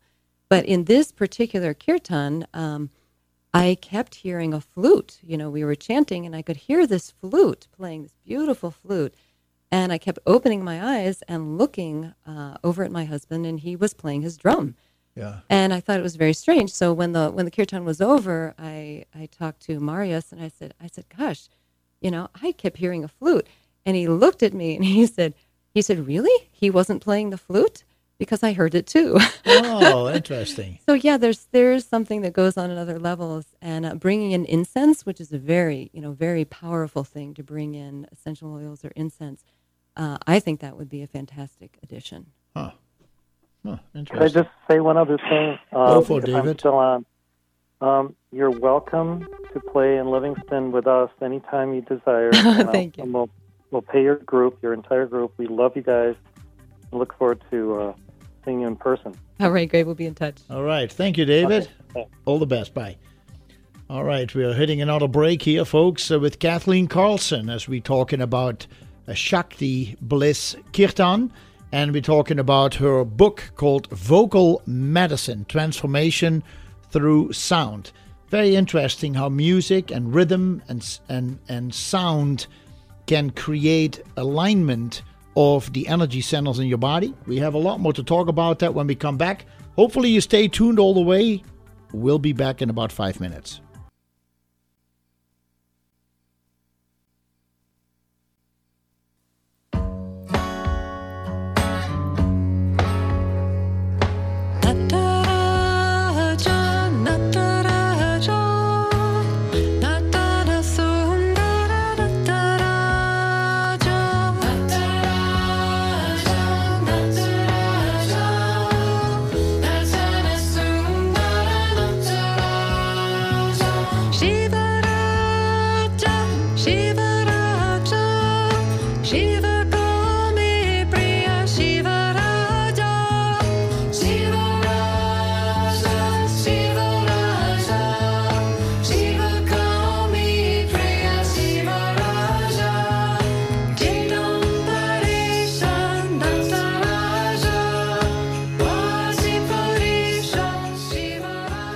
What you're hearing in the background is Kathleen Karlsen, and she is singing with the Shakti Bliss Kirtan Band. These are about five or six people, right? Six, seven, five, six. Who are, this is a studio recording. And there are some my moments. You can actually go to her website, uh, Kathleen Karlsen. Karlsen is spelled K A R L S E N, karlsen.com. And then you can listen to, uh, when you go to the music page, you can find more songs. And you hear a bunch of them that are uh, just her with the harmonium, as you heard in the first hour. So, very nice. I uh, Very, very nice music. Anyway, uh, nice to uh, be with you this morning. I got a question for you. Uh, I do know quite a few people in the audience are very strongly part of a of Christianity, and and to them they listened to this and said, "Wait a second, you're not singing to Jesus, you're not singing to God, you're not singing to the Lord. Uh, it's not a it's not a uh, gospel, uh, any of that." How do you react to that? They may feel it's kind of a heathen thing. Uh, who you're singing to, who are you adoring over here? Tell us a little bit about how you deal with that, or how would you explain? Uh, what, what would you explain to these people? Okay. So, first of all, uh, we are probably one of the only kirtan bands that will sing Christian songs as well. You know, some people go into kirtan as uh, because they've had problems in Christianity, you know, for whatever reason. And so they go to a more Eastern approach. Um, and that's not my situation. You know, I love Christianity. I love any any expression of devotion to God. So in terms of like the goddesses and things, so we have actually done things like uh, you know Amazing Grace or Michael row the boat ashore, Kumbaya, you know Christian songs in our kirtan. Um, but also I look at it as all of these different beings, whether it's a saint or a god or a goddess, they're all different aspects of God. So ultimately, it's it's all one. So you know, Krishna Das, for example, who was one of the uh, What's the name? Krishna Das. He Krishna he came and played a concert here about a year ago, and he is sort of the grandfather of kirtan in, in America. He's uh, he's Grammy nominee. Um, any rate, uh, I went to a workshop with him, and one of the the way that he explained it was these are all different aspects of God's consciousness, and all of them are within you. So whether you are praying to Mother Mary or to Jesus or to a goddess, they're all aspects of God. There's nothing that's outside of God. Hmm. So it's just a matter of as you pray to a specific aspect of God that you are bringing that forth within yourself. So it's hmm. you know you can think of it as you know you're you're worshiping something external, but you can also say you know this is you know a mountain is part of God, a river is part of God. You know you can you can sing a chant um, that is bringing that type of energy. You know the flowing of a river or the burning of a fire. Um, it would be the same kind of thing. You could also sing to Kali, who was a very uh, very well known goddess in the Hindu tradition, who is very ferocious, and you know it's it's a form of love that is separating you from things that are not for your highest good. They're not. It's not your best life, or you know. So you would call on that. We would do the same thing uh, to the Holy Spirit, you know, in uh, in a Christian tradition. So as far as I'm concerned, um, it's it's all it's all God. It's all different different energies of God, and they're just different traditions. It's just different names for the same kind of thing. So in terms of goddesses, you know, that is uh, an energy or an aspect of God that has not been as um, is not as much in the fore in our culture, you know, and there's um, you know there's a lot of things that go along with that just in our society, but in the Hebrew tradition, for example, I was fascinated to learn that around um, 500 BC, that they had had an entire pantheon. You know, there's a lot of different names for God in the Old Testament, and that they had also had names for the feminine aspect of God, but that those had been removed, so that uh, uh, Shekinah or Shekinah is is one of the only ones that is left, and that is the glory of God. So all I'm saying is that, you know, masculine, feminine, at a certain point, it's all the same. But as long as we're living in duality and there's any imbalance, it can be helpful to be chanting or focusing or visualizing or personifying God in a particular form, and then bringing that form uh, into your own consciousness and your own life. It's very well said. Thank you. Thank you. I just um, was thinking about it, and I go, we're thinking, we're, we're, we're singing here about Krishna and Kali and you know Buddha, and for some people those are words that they have heard, but it means nothing to them because if it's not Jesus or the Lord or God, then it must be some kind of a something bad, you know. And uh, and I agree with you. Obviously, uh, in my own studies through life, I do. I am aware that there is obviously, if we have seven or eight billion people on the planet, we cannot expect that everybody only lives one way. Uh, there is this constant battle going on about freedom of freedom of religion, and we are an inclusive society, and we got to let everybody in, and we have to allow them to be whoever they are, and at the same time, we somehow don't agree with it. I mean, you you may not have to agree with it, but you can still say, if this is what makes you happy, if this is what inspires you, where you find your inspiration in this life, then that's all good with me. You know, there was, eventually we know them by their actions. And and and and with what you have done um, and that is so fascinating. Again i go back to your book vocal medicine that is available on amazon and on uh, barnes and noble website. You you you clearly explain that you were you were happy you were a hard worker you were a good person but there was something when you got introduced to the idea of singing and doing these mantras, bhajans is another word, that you had you, you started singing these devotional songs, there was something that it did to you. And you felt so attracted to it and you felt so drawn to it. It has become it has changed your life and, and you see that it has changed your life for the better. And in, in, in many ways, you even have had some healing experiences, which is also fascinating. That so I think you're not pushing this on anybody. You just say, I guess I'm not the only one who enjoys this. So why Right. don't I start doing this? And people say, Yeah, I like that. Let me come over. It's not we have to mandatorily sit in in a kirtan uh, session, but people who experience it say and close your eyes, even if you don't. And and we'll talk about the kirtan sessions, but you don't have to participate. You can just sit right. and sit and listen and close your eyes. You can lie down. You can sit. You can sit on a on a, on a pillow, whatever, in a chair. You can stand. You just experience it. Right. And and I was a little hesitant myself when I came to the session, but it didn't take very long when I just closed my eyes and I just witnessed. I just let it happen and started breathing more calmly and and not feel like okay what's going on? I i literally felt a calming presence come over me. And and eventually i just wanted to participate. I wanted to try the songs. And there was times when i was singing along and then i I just stopped and listened again because I thought the the rhythm and the balance and the music and the harmony I felt was uh, was very pleasant, very uh, warming, and um, so everybody has their own experience. And for you, I can just see even when you did the little demo, it was just a two minute song, but you were totally into it. Right.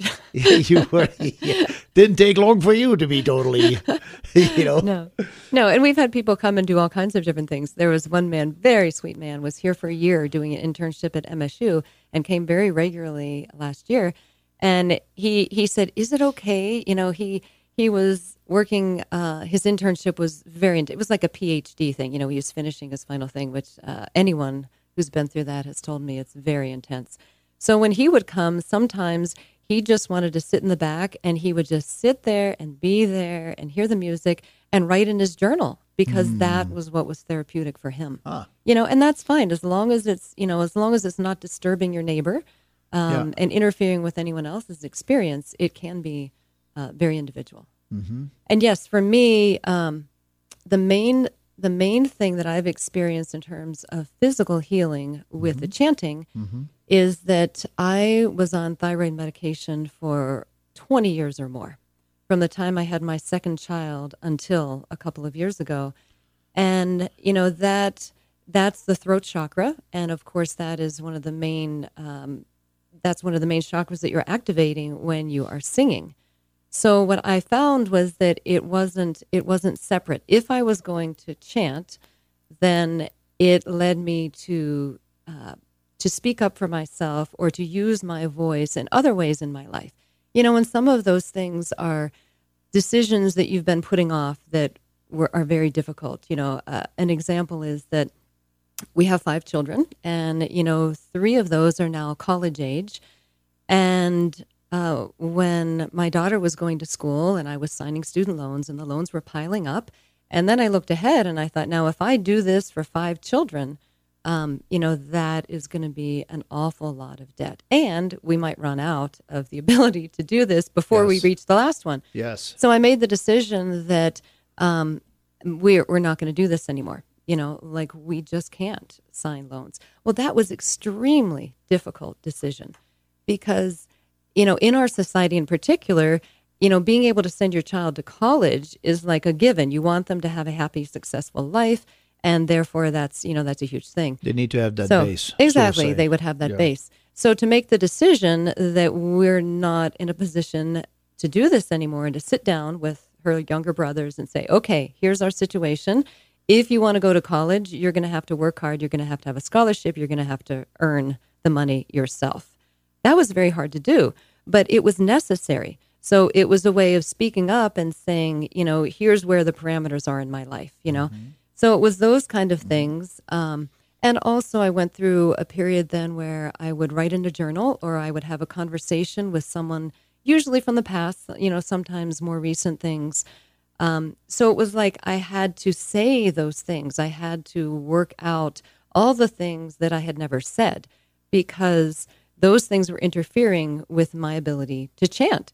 And I loved it so much that I was willing to work through that because otherwise I might start to chant and then I would just feel like crying.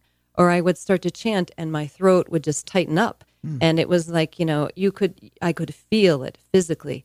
So what happened was, as I worked through all of that, um, then I thought, well, you know, maybe I don't need to be taking this thyroid medication the way I was before.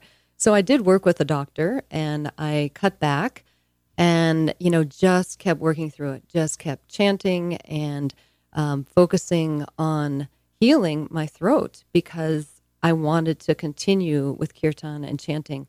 Um, and yeah, then after, you know, it probably took oh, six or eight months at least. It could have been an entire year of working with that. And then finally, I got to the point where I could, I was not taking the medication anymore. My, you know, uh, the blood tests were normal, or at least in a range that was close enough to normal that I didn't need medication. All the symptoms that I had, um, you know, dry, cracked hands in the winter, you know, uh, dry skin, exhaustion, those kind of things. Apathy, inf- in, Yeah. insomnia, They were, you know, they were gone. So hoarse voice. what's that? Hoarse, voice? voice Huh, no, I never had that one. No, I don't think you did.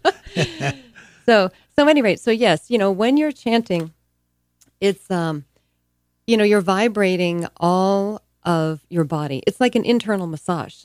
So, you know, you're you're sending that energy and you can do it consciously. It's going to happen anyways because, you know, you're singing and you're, you know, you're you're vibrating. The sound is coming from within um, to the outside. But you can also consciously send that energy if you wanted to. For me, it wasn't. For me, it was just trying to remove a block to chanting.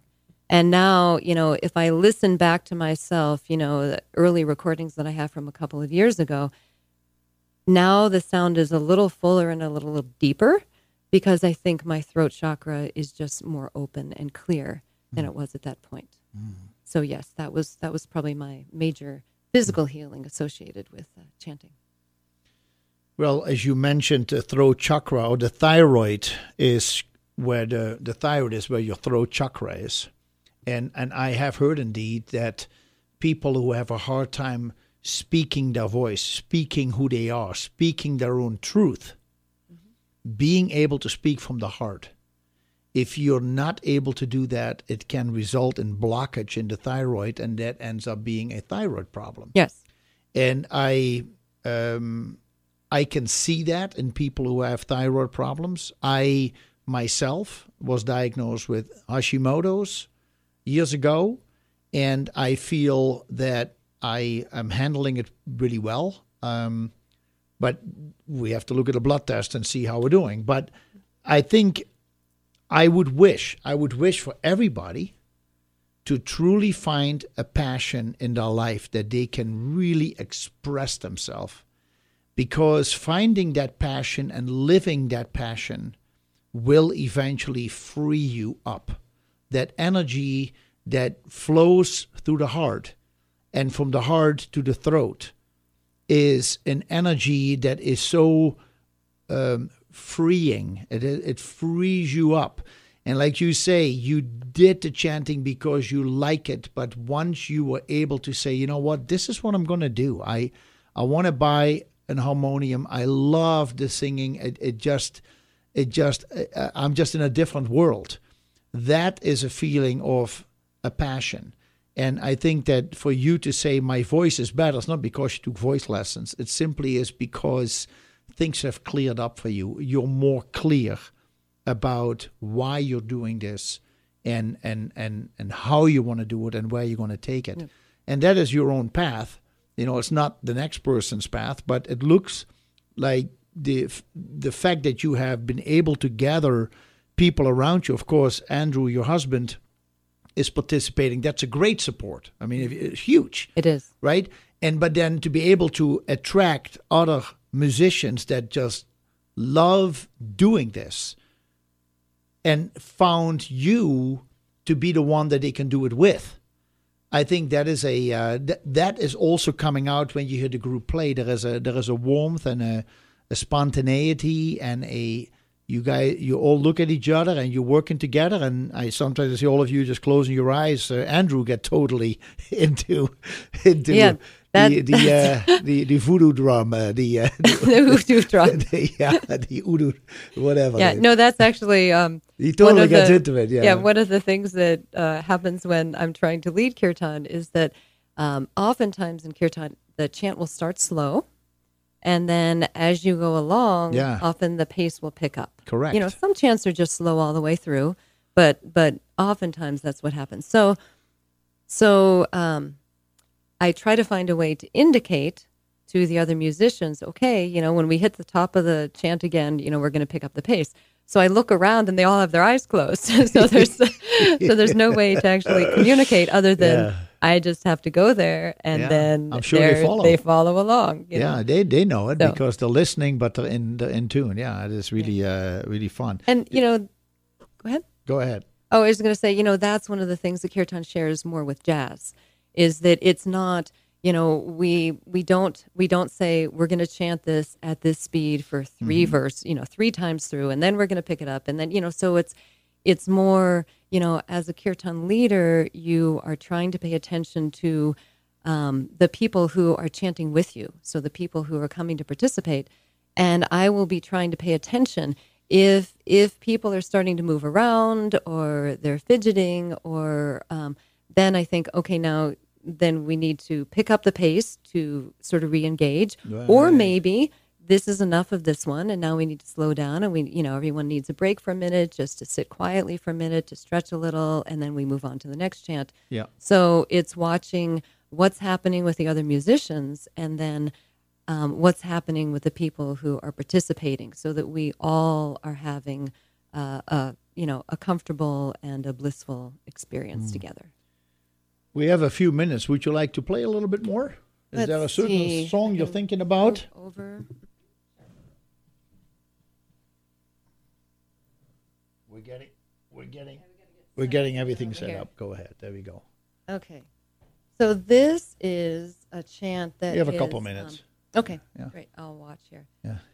So this is a chant, um, Loka Samasta.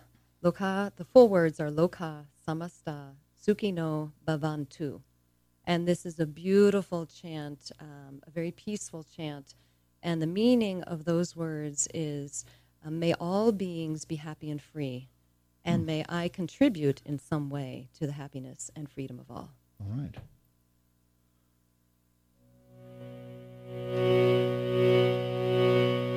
that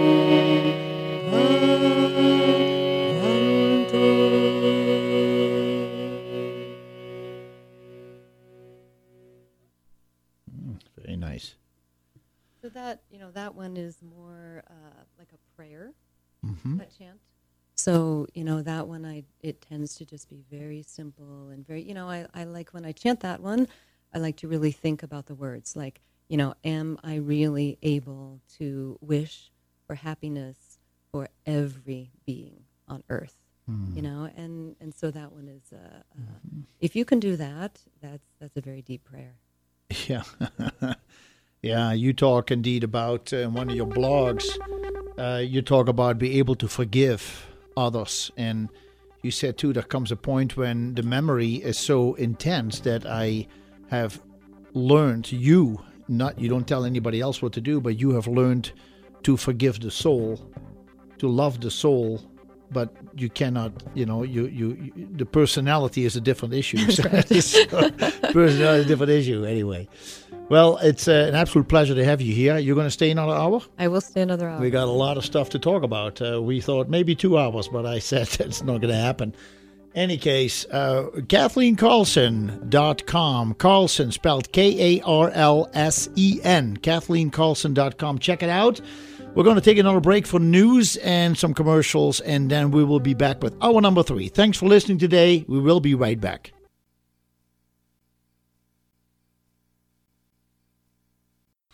Very interesting show, and uh, what I really like is your uh, your storytelling. I, I enjoy the way you describe uh, who you are, what you what you some of the things you've been going through. Obviously, three hours is never never enough to explain somebody's life, but uh, I can tell just listening to you your honesty and your happiness uh, of finding what you're doing today, and your uh, your gratitude. Your I can just feel there is a gratitude for life.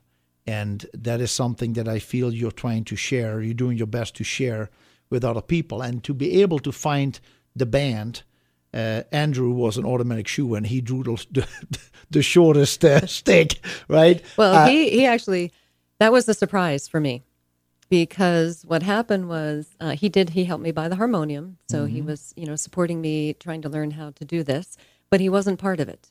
And, you know, he, he has been a musician. He plays guitar actually, as well as recorder and sings, and now Udu drum. Um, he loves folk music. He loves uh, Norwegian, Scandinavian music. He is he's Norwegian, and uh, kirtan wasn't uh, his thing. But when I came back from getting some training down in Boulder with Mike Cohen at his Kirtan Leadership Institute, and decided, you know, I'm gonna I'm gonna just start doing this.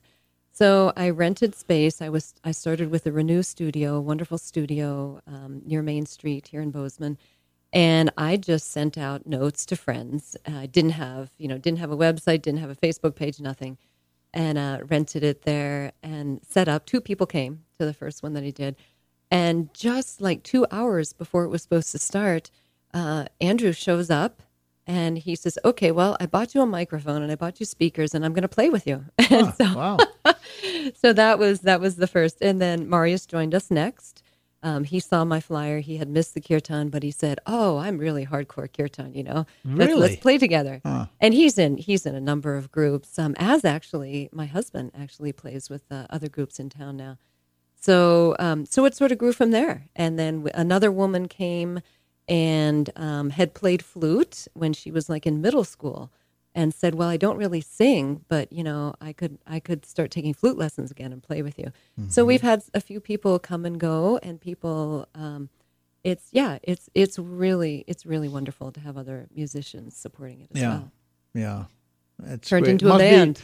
Yeah, it's just so funny to to say that when you think about bhajans and chanting. We got a band, exactly but it must be a, an absolute pleasure. I mean that you that you have Andrew to share it with, and that you uh, both say you know you maybe you both get inspired. I see a lot of songs that are written as said original song by you, Kathleen Karlsen, but to me, uh, if you can do something with your spouse who is your best friend, it's really delight. It almost feels the sun is a little brighter every day when you wake up. Yes. That you can do it together. yeah That you have somebody in your corner. and it, it you know the the skill set matches well because you know he comes from multimedia background you know he is a he is a video producer That is Yeah. Uh-huh. what he does for a living and that's what he has uh, education in And so he he knew, you know, he knows the audio stuff, he knows video, he knows all the technological stuff, you know, he he knows the software, and you know, I'm learning to do it myself because he's got a full time job. Yeah. Um, so, but I've got someone where I can literally call him up at work and say, "Hey, can you screen share with me? Because I'm trying to, you know, edit this piece and audition, or I'm trying to create a little video to put on Instagram or something." And it's fantastic, you know, just to have someone right there who's Yeah. got the equipment and the skills and the willingness. So Uh-huh. he is a fantastic support. Hmm. Great, great. When we uh, before we went to the break, uh, after you played some really nice music again, and I hope you do one more piece or maybe two more pieces for the listeners on your harmonium. Um, so for those of you who don't know what an harmonium is, it looks like an like a like a church organ, but then only two feet wide and about a foot a foot and a half deep, and it has one of those uh, squeeze things on the front uh, that that that as an audience member you see, and it squeezes like an accordion, and it uh, it it kind of causes a uh, an air effect and an echo effect, or what would you call it? No, it it makes it makes a sound. Yeah, right? it makes a make- nice sound because it, it uh, the air is going over double reeds, so it's got a bass reed and a treble reed for every note. And the style of playing harmonium, um, it is a drone instrument. So either you're using a stop on the front, like like the stops on an organ, Yeah. um, you know, to hold a drone. What I tend to do is hold a drone with one finger and then play the melody with the other fingers. So one hand is pumping, um, so the air is going over the reeds, and then the other hand is is holding a drone. I like to hold the drone rather than using the stops um, because then you have a lot more flexibility. You know, so But if, how so, do you hold a drone with one? You hold it with so one just finger, holding your it with thumb. just Or u- your- usually usually thumb, but sometimes the fifth finger. So you're usually holding.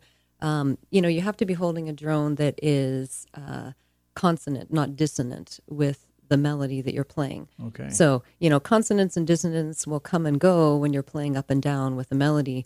But you know, if you held a note that was uh, in har, you know, dissonant, not not in the harmony for a measure more, it starts to uh, be annoying.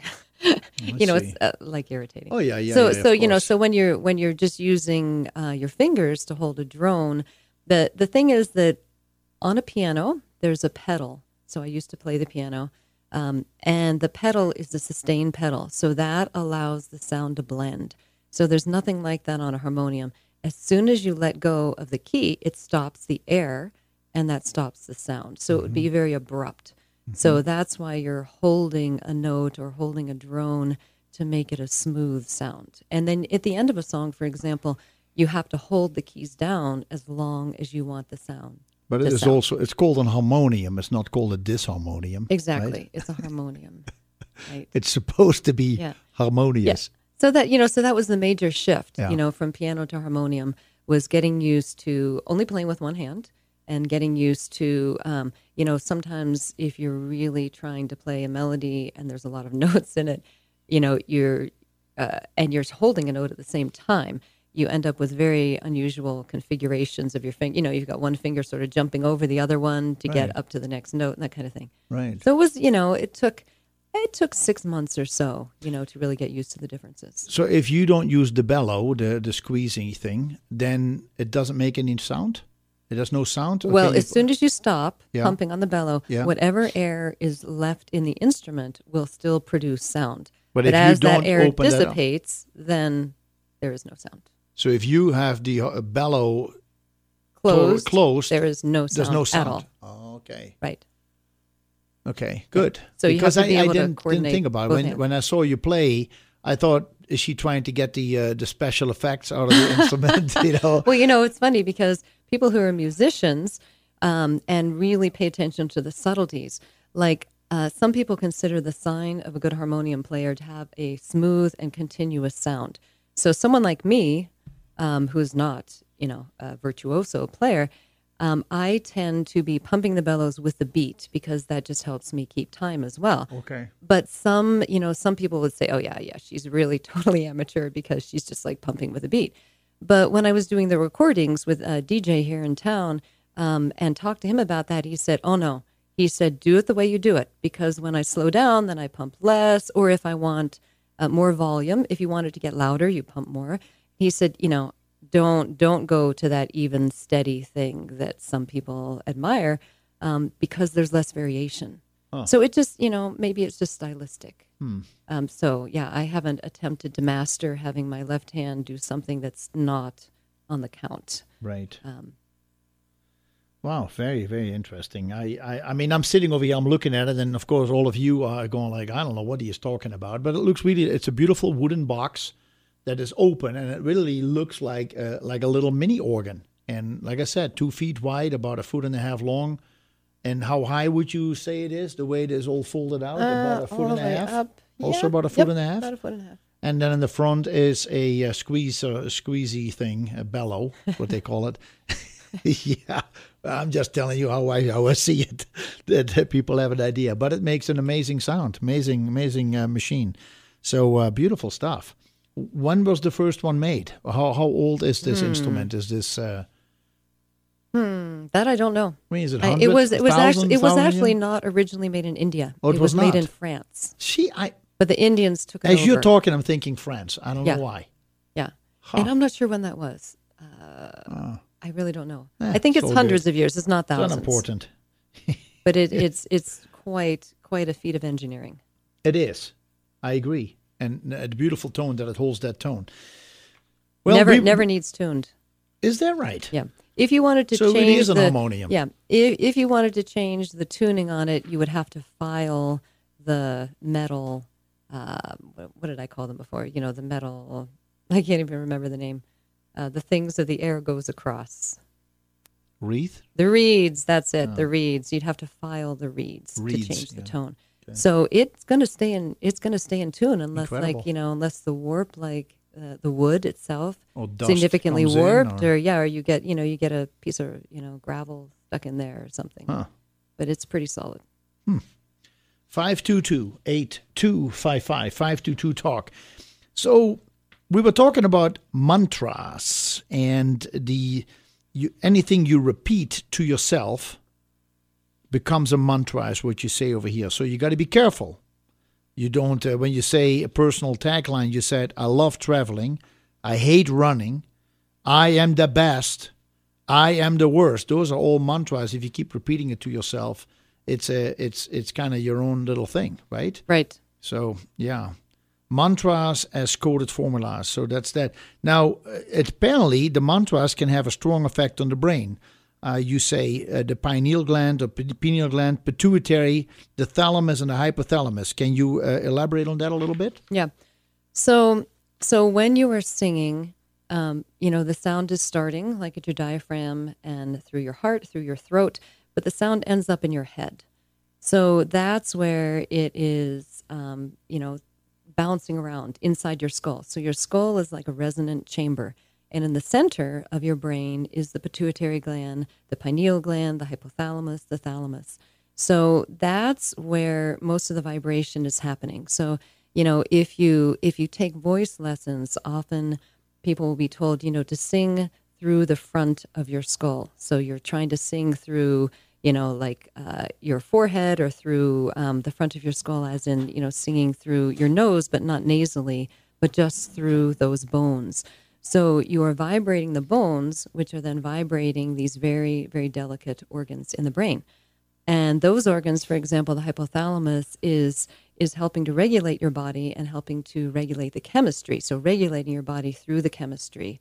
Um, you know, those those glands are considered the master glands in the body. Yeah. So what happens then is that um, oxytocin is released, and oxytocin, of course, is the bonding chemical. You know, most well known for the bonding between a mother and a baby during infancy. So oxytocin helps to release the flow of milk for a mother who is going to be uh, nursing a child. Um, but it also has to do with bonding between adults and bonding between people. So oxytocin is released. Um, dopamine, which is also considered like the friendship chemical. So when you have a connection to someone, um, it releases dopamine. So hanging out with your friends um, is is good for your brain. Yeah. Um, and then it it lowers the stress hormones. So cortisol, for example, is lowered. And this is group singing, not specifically kirtan, but the studies that have been done. Some have been done with Sanskrit, but um, others are just done with the process of singing in a group. So people come to a group like um, if you went to group therapy, so you can sit and you can talk about your problems, um, and that can be extremely helpful. I've done that myself.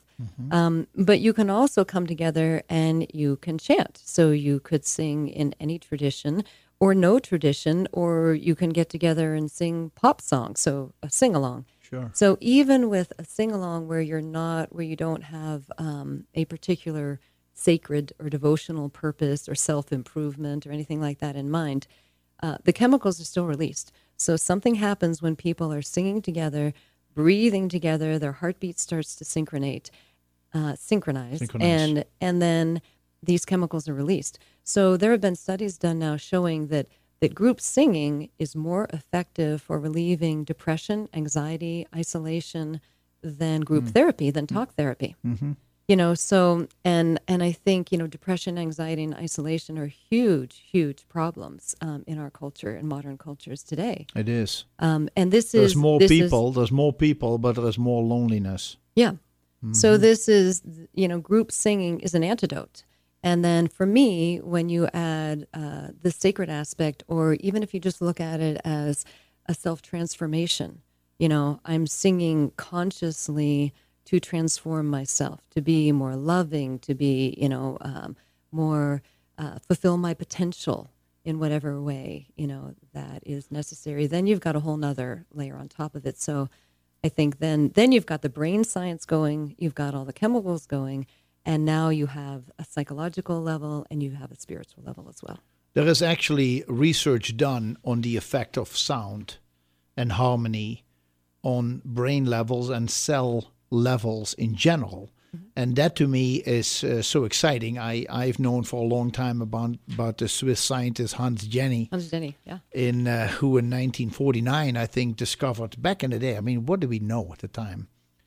But that when you actually create um, sound, even if you cannot hear it, when you run that through a combination of machines, it's just fascinating how men were thinking about that at the time. Because I've seen pictures where you just see four or five machines, and then they would end up with something called an um, an oscillator, which converts sound into vibration.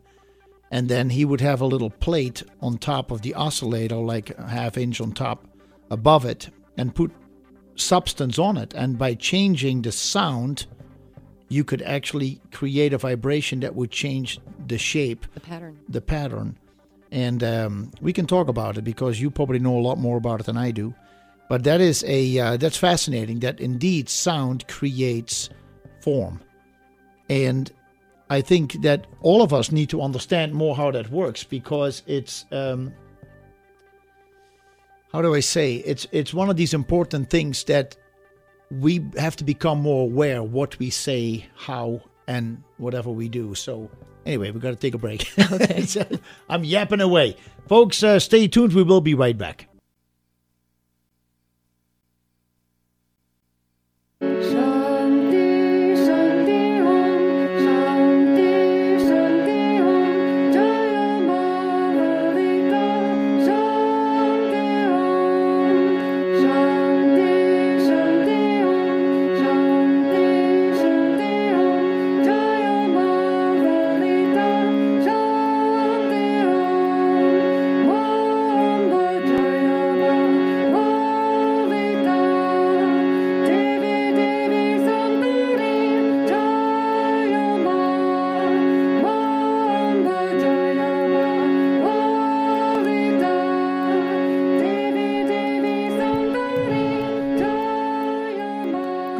Everybody. Welcome back to Gesundheit with Jacobus. This was a uh, song by Kathleen Karlsen, who is my guest on the program today. She wrote a book called Vocal Medicine Transformation Through Sound. She is uh, she plays a beautiful instrument that you heard. It's called harmonium. She sings along with it. Some songs are original. Uh, many songs, this is kind of where it started in the East, in the Far East, songs to that were devotional to many different deities that are uh, revered in the East. and songs have been written about it, about Lakshmi and Krishna and Buddha, and uh, but when it comes to singing like this, the Shakti singing, the Shakti bliss, you can sing gospel songs, you can sing Jewish songs, Hebrew songs, you can different songs that express a certain devotion to God. And that is what uh, Kathleen is doing. She she started a small band. It's called the Shakti Bliss Kirtan Band. Kirtan means singing in a group setting and then specifically devotional songs, I would mm-hmm. say, right? Yes. And so she gets together. There's a website, KathleenKarlsen.com. Karlsen spelled K A R L S E N, KathleenKarlsen.com. You can find different links to music, to art, to the Shakti uh, band. You can also go to Shakti, which is spelled S H A K T I, Shakti Bliss Kirtan, Kirtan, K I R T A N, K I R T A N, ShaktiBlissKirtan.com, where you also find a bunch of information and music and photos of the band members. It's, uh, it's very pleasant to look at. And once a month, for sure, she'll be in Bozeman doing an, an hour, hour and a half session with people, kind of a get together. You can come, sing along, um, pay a little entry fee to pay for the expenses. But uh, you come out of there in a, with a different feeling, very positive. So thanks for being here. Thanks for spending three hours with me. Yes, you're welcome. Yeah, This is I'll great. be stuck here by myself for an hour. That's uh, this is much nicer. so, um, as we are discussing this, uh, just at the end of the last half hour, I was talking about this Swiss scientist Hans Jenny, and uh, you wanted to say something about him as well. Yeah, there's um, there is a yantra, which is a physical. It's a symbol, a visual symbol, uh, similar to mandalas. Mandalas tend to be more in the Buddhist tradition. Yantras are more in the Hindu tradition. So a yantra is a symbol, and there is a symbol called the Sri Yantra, and that is the most well-known um, symbol um, in the yantra tradition. And when when uh, you do what, what Hans Jenny did in cymatics, where you take a sound and you sound it, and there's a plate often with, uh, you know, with steel shavings on it or water or whatever, and you're milk or seeing, flour, yeah, yeah. and you see what you know what form comes out. So when they do that and they use the sound om, it comes out with a series of triangles, nine interlocking triangles, which is exactly what is in the Sri Yantra, which has been for thousands of years now considered to be the visual outpicturing of Om. So it's like science now proving that the inner connection that um, was understood uh, thousands of years ago um, is actually a physical thing. So that's that's the origin of the vocal medicine idea is that this is it doesn't just work on a um, sort of woo woo you know spiritual kind of level but this is actually creating something physically so every word you speak every word you sing sequences of words that you sing in a mantra they are creating form. And so what we're looking for is to create a harmonious form to create a strong form you know to create a form that is um, uplifting uh, for ourselves and anyone who participates. The fact that the technology was not that developed, apparently thousands years, thousands of years ago, how was it possible that this symbol, the Sri Yantra symbol, um, was already known to yogis and Buddhas back in the day when it took till 1950s or 60s or 70s before we found were able to imitate that and find out that it was indeed connected to the Om. Um, people are talking about previous continents. We have many heard about Atlantis. Is this a remnant of the continent of Atlantis? That where the technology was and the tech technology was far advanced than where we are today, is what people are saying. That that is definitely a possible hypothesis. I have not seen anything or read anything that directly connects those in any way, um, but that is possible. I've thought of that myself. Um, the other thing is that it was simply it simply came about by their own inner attunement. You know, we have a very, uh, very busy, loud life that we live compared to a very quiet, meditative life. So, you know, it's also possible that people who spent decades in deep meditation would be able to feel and see interconnections um, that we don't necessarily see when we're just, you know, distracted with uh, the more, the more outer kind of uh, life that we all tend to live. So, but I do think it is possible that there there were technologies that have been lost that prove the same thing that we're now reproving. Yeah, yeah. I, wow, that's uh, that's really something. I mean, know- Hans Jenny, what he did for science and sound and uh, making people understand how rhythm and sound can really create um, shape. We can also, therefore, there are those who actually care about it. I'm one of them. That the whole development of the cell phones, you know, people say, well, energy, and some of you are listening, you're like, what are you talking about, energy? Energy doesn't, what are you talking about? But I've asked people, do you have a cell phone? Yes. Tell me how you can communicate with somebody on a cell phone, either in another room, texting, or on the other part of the world. Almost immediate response.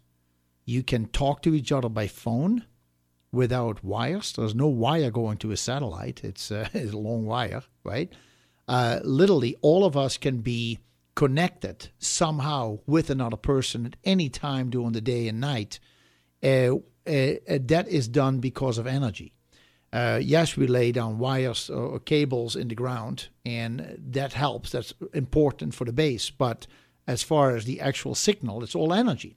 So energy exists. It has just never been more physical as today with all the wireless technology that we have. But that doesn't, therefore, a lot of things in history that we were not always able to explain could actually be explained because they were energy.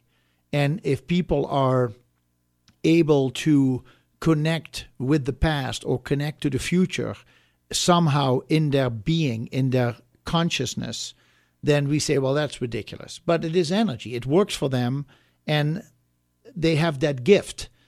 So I, I think that the technology today and what started, in my opinion, with somebody like Hans Jenny was really um, has really been huge as far as us all understanding and expanding our awareness, so to say, about what's going on. You know, one of the one of the beauties of what's happening now is that science is starting to, in effect, prove the principles that have been inherent in both art and music forever.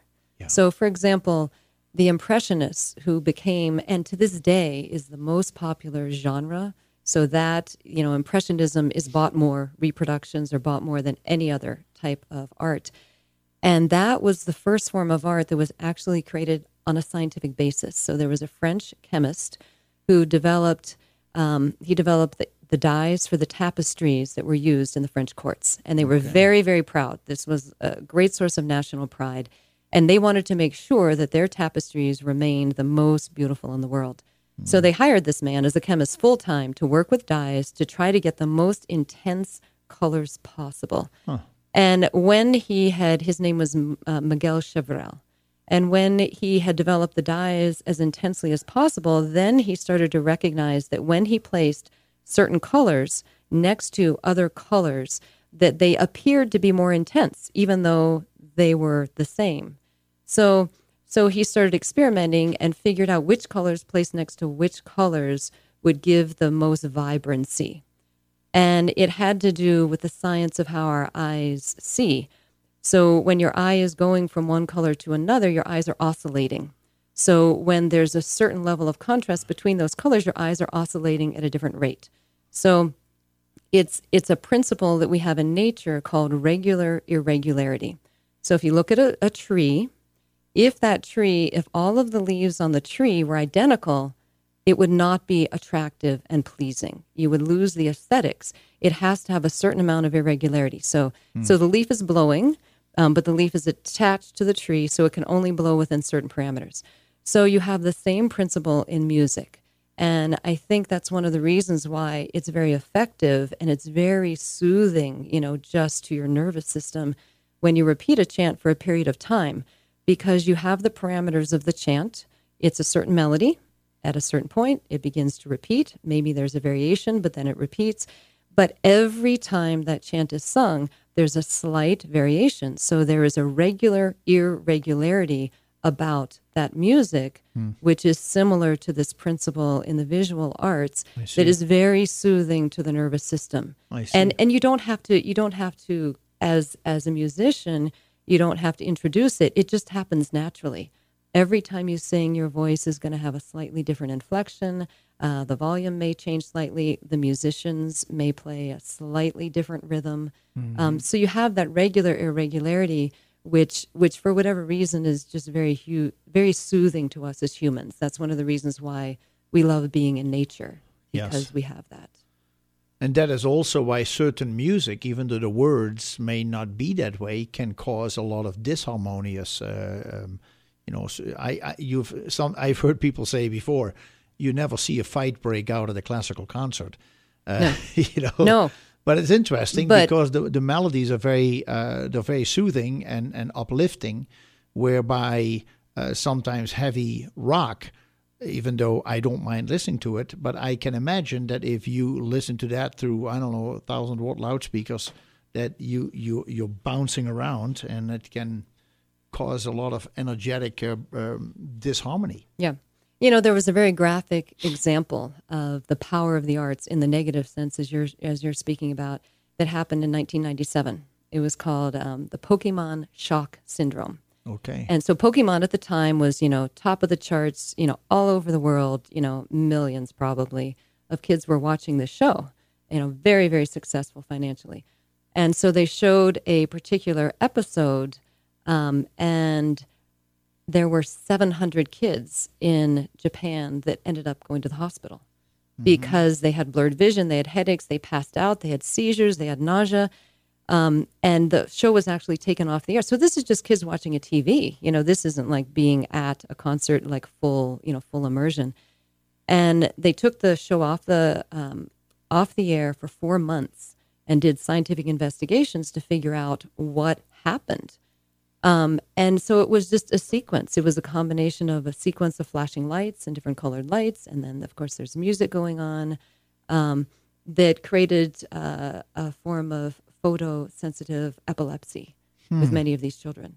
So you're right. You know, it can go the other direction as well. You know, it can be um, it can be det- it's very very powerful. So if you know if overused or used in the wrong direction, it could be detrimental. Um, if used in a positive direction, you are creating form, and it can be very healing. Yeah, and and and uh, what is it? uh, Twenty years ago or so, a book was written called "The Mozart Effect," and it explains how the music of uh, Wolfgang Amadeus Mozart really has an effect positively on young children's and also adults' brain, uh, finding harmony, balance, uh, concentration better. It's easier. There is something about the specific music that he wrote that has that effect, different than a, than a Bach or Vivaldi. There's something about the Mozart, and therefore, then you have the the priests, the monks, uh, with the chanting, which is something like you're doing. But the chanting became very popular in the early to mid '90s. I think there was a CD, a couple of CDs came out called Chant, and uh, very powerful stuff. And I, you Catholic, I grew up Catholic those were indeed um, moments when I heard monks sing in in this style. It was uh, it's very right away. You if you talk about drawing immediate attention or change, feeling immediate change, you listen to chanting by monks. You're automatically you. There is no way that you can feel angry. Uh, you just calm down immediately. I don't know if you have ever had that feeling, but that's something that I that I have experienced when I listen to that music. It's just uh, just extremely peaceful and calm. I don't know if anybody else has had that experience, but uh, if you can, check that out. So yes, music, rhythm, sound, um, all has is energy. It's all energy, and it it it it, it energy affects the physical body.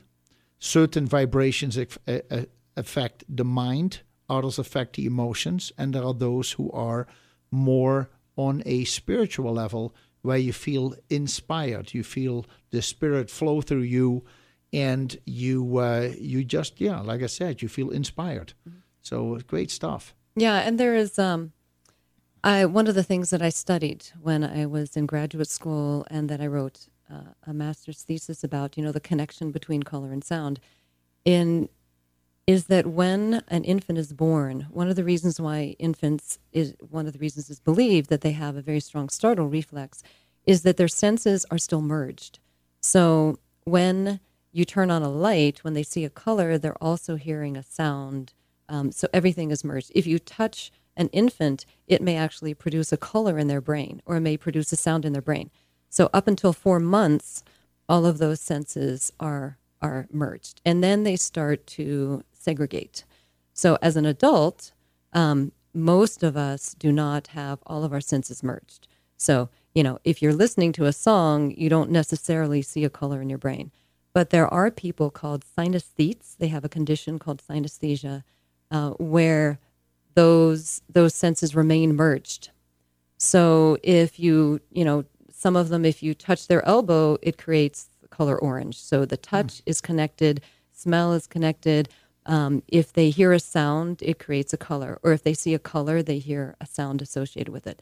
And it's very, very individual. So you're not going to say that you know a bee is always blue, for example Right. um, you know, and even within the same family, because there is a genetic connection there, you know, the father and the daughter who are synesthetes, you know, one may say, well, you know, the tone B is green, and the other one says, no, no, no, it's always yellow, you know.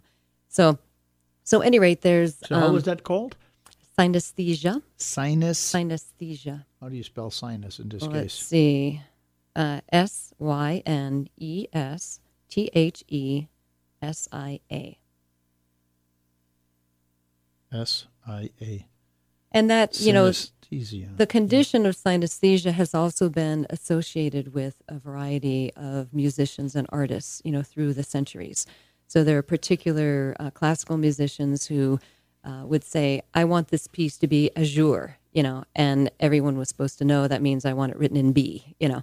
Yeah. So, so there have been uh, artists. It's it's sometimes considered to be the the artistic uh, I wouldn't call it a, a disease, but you know, a, a characteristic related to people who are, are great artists. I don't personally have that condition. I just studied it because it was related to my desire to combine the arts. I um, I think it is all part of it. I think the, the the your interests in life and the things that life had, have offered you have made you who you are today, and therefore, like you say, you haven't studied it, you haven't focused on it specifically, but it has come into your life and you're using it. And if you hadn't known, you wouldn't have the fullness in your sound, you wouldn't have the fullness in your music and in your art, in your paintings that you have today. So it's all And- part of it, isn't it? Yeah, and this is definitely, you know, for me, I feel very strongly that this is one of the major things that um, I came into life that I wanted to do. For example, when I was a teenager, um, I had been saving money since I was nine years old or something. And when I got to be 16 or 17, had a driver's license, could be independent, you know, had a few hundred bucks. Um, I found that the Edgar Cayce organization, which was in Virginia Beach, about an hour from where I lived at the time, Yeah. they were offering a conference on the ancient healing temples of Egypt. I mean, of Atlant, of Egypt. Of Egypt. Yeah. And so, so you were mentioning, you know, the connection with ancient civilizations. So I went to that, and um, I remember, you know, at the time, of course, I'm a teenager, you know, going through the usual, you know, throes of being a teenager, and wasn't sure that there was a God, for example. And uh, so one night they started a meditation and they played Pachelbel's canon. And when I heard that music, I thought, okay, that's it. There's a God. I, for whatever Wow. reason, I couldn't imagine that such beauty could be possible. And if there wasn't a God, then then music itself was God. You know. I see. So I had I a very you know very deep um, sense of that. And then as the week went on, they were discussing the fact that in the the Egyptian pyramids that they were sound chambers, Hmm. and that they were used for healing. So Edgar Cayce himself had been he in his readings where he would you know go to sleep in effect, go into a trance, and he Yeah. would he would uh, uh, speak out loud, and they would write down everything he said. Um, he actually was Christian to start, and then started giving what they were calling readings, and gave a reading of a past life of his own, which was uh, a huge conflict for him because uh, he didn't believe in past lives. But this particular one was that he had been a missionary in Egypt, that he had been uh, going out across the world uh, preaching just the religion of the one God. And when he went back to Egypt, he was over 100 years old. They took him into one of these temples and used sound and color and reversed his age. Basically, he was in his 20s again, and they sent him out on another mission. I thought, wow, you know, could sound and color be that powerful? You know, so whether I'm ever going to uh, learn uh, how to uh, work with it at that level, I don't know. But I did know at that point, you know, this is this is key for me. You know, that at some point in my life, that this is what I will be working with, working towards, um, and it just didn't come about uh, until you know I got the education and everything. But then you know, life happens, and and I'm I'm grateful for all of the things that I've done in my life. Um, but it's it's like all coming back now. Like okay, you know, how do you use these things? And chanting, you know, when I found chanting was was the you know really keyed me back into that in a very very strong way. Wow, I um, it's very impressive. I I think that you you really you know obviously this is a gift that you have, but there is your gift is going together with your passion and the fact that you have found people who not only join you doing a kirtan, but also the people who play with you in the kirtan enhances what you have to offer. And uh, it is a humble, and, and I know that as they play along with you, they get something out of it as well. And uh, so it is really a, a beautiful thing. And I, I know there is a caller trying to get in, but we are out of time. And I don't want to, I cannot take the call anymore. So um, my apologies, caller. We I wanted Kathleen to finish her story, and uh, at this point, I cannot take the call. So I want to thank you, Kathleen, very Absolutely. much for Was being here. Great joy to be here. Thank yeah, you. thank you. And and to be honest with you, based on the agenda that we still have to talk about, you should come back, Okay. and then we can repeat some of what we did, and then we can move on into other topics that you want to discuss because there's a lot of wisdom that uh, I'm sure people would enjoy listening to. So thank you very much for being here, Kathleen. I wish you all the best. Kathleen Karlsen com.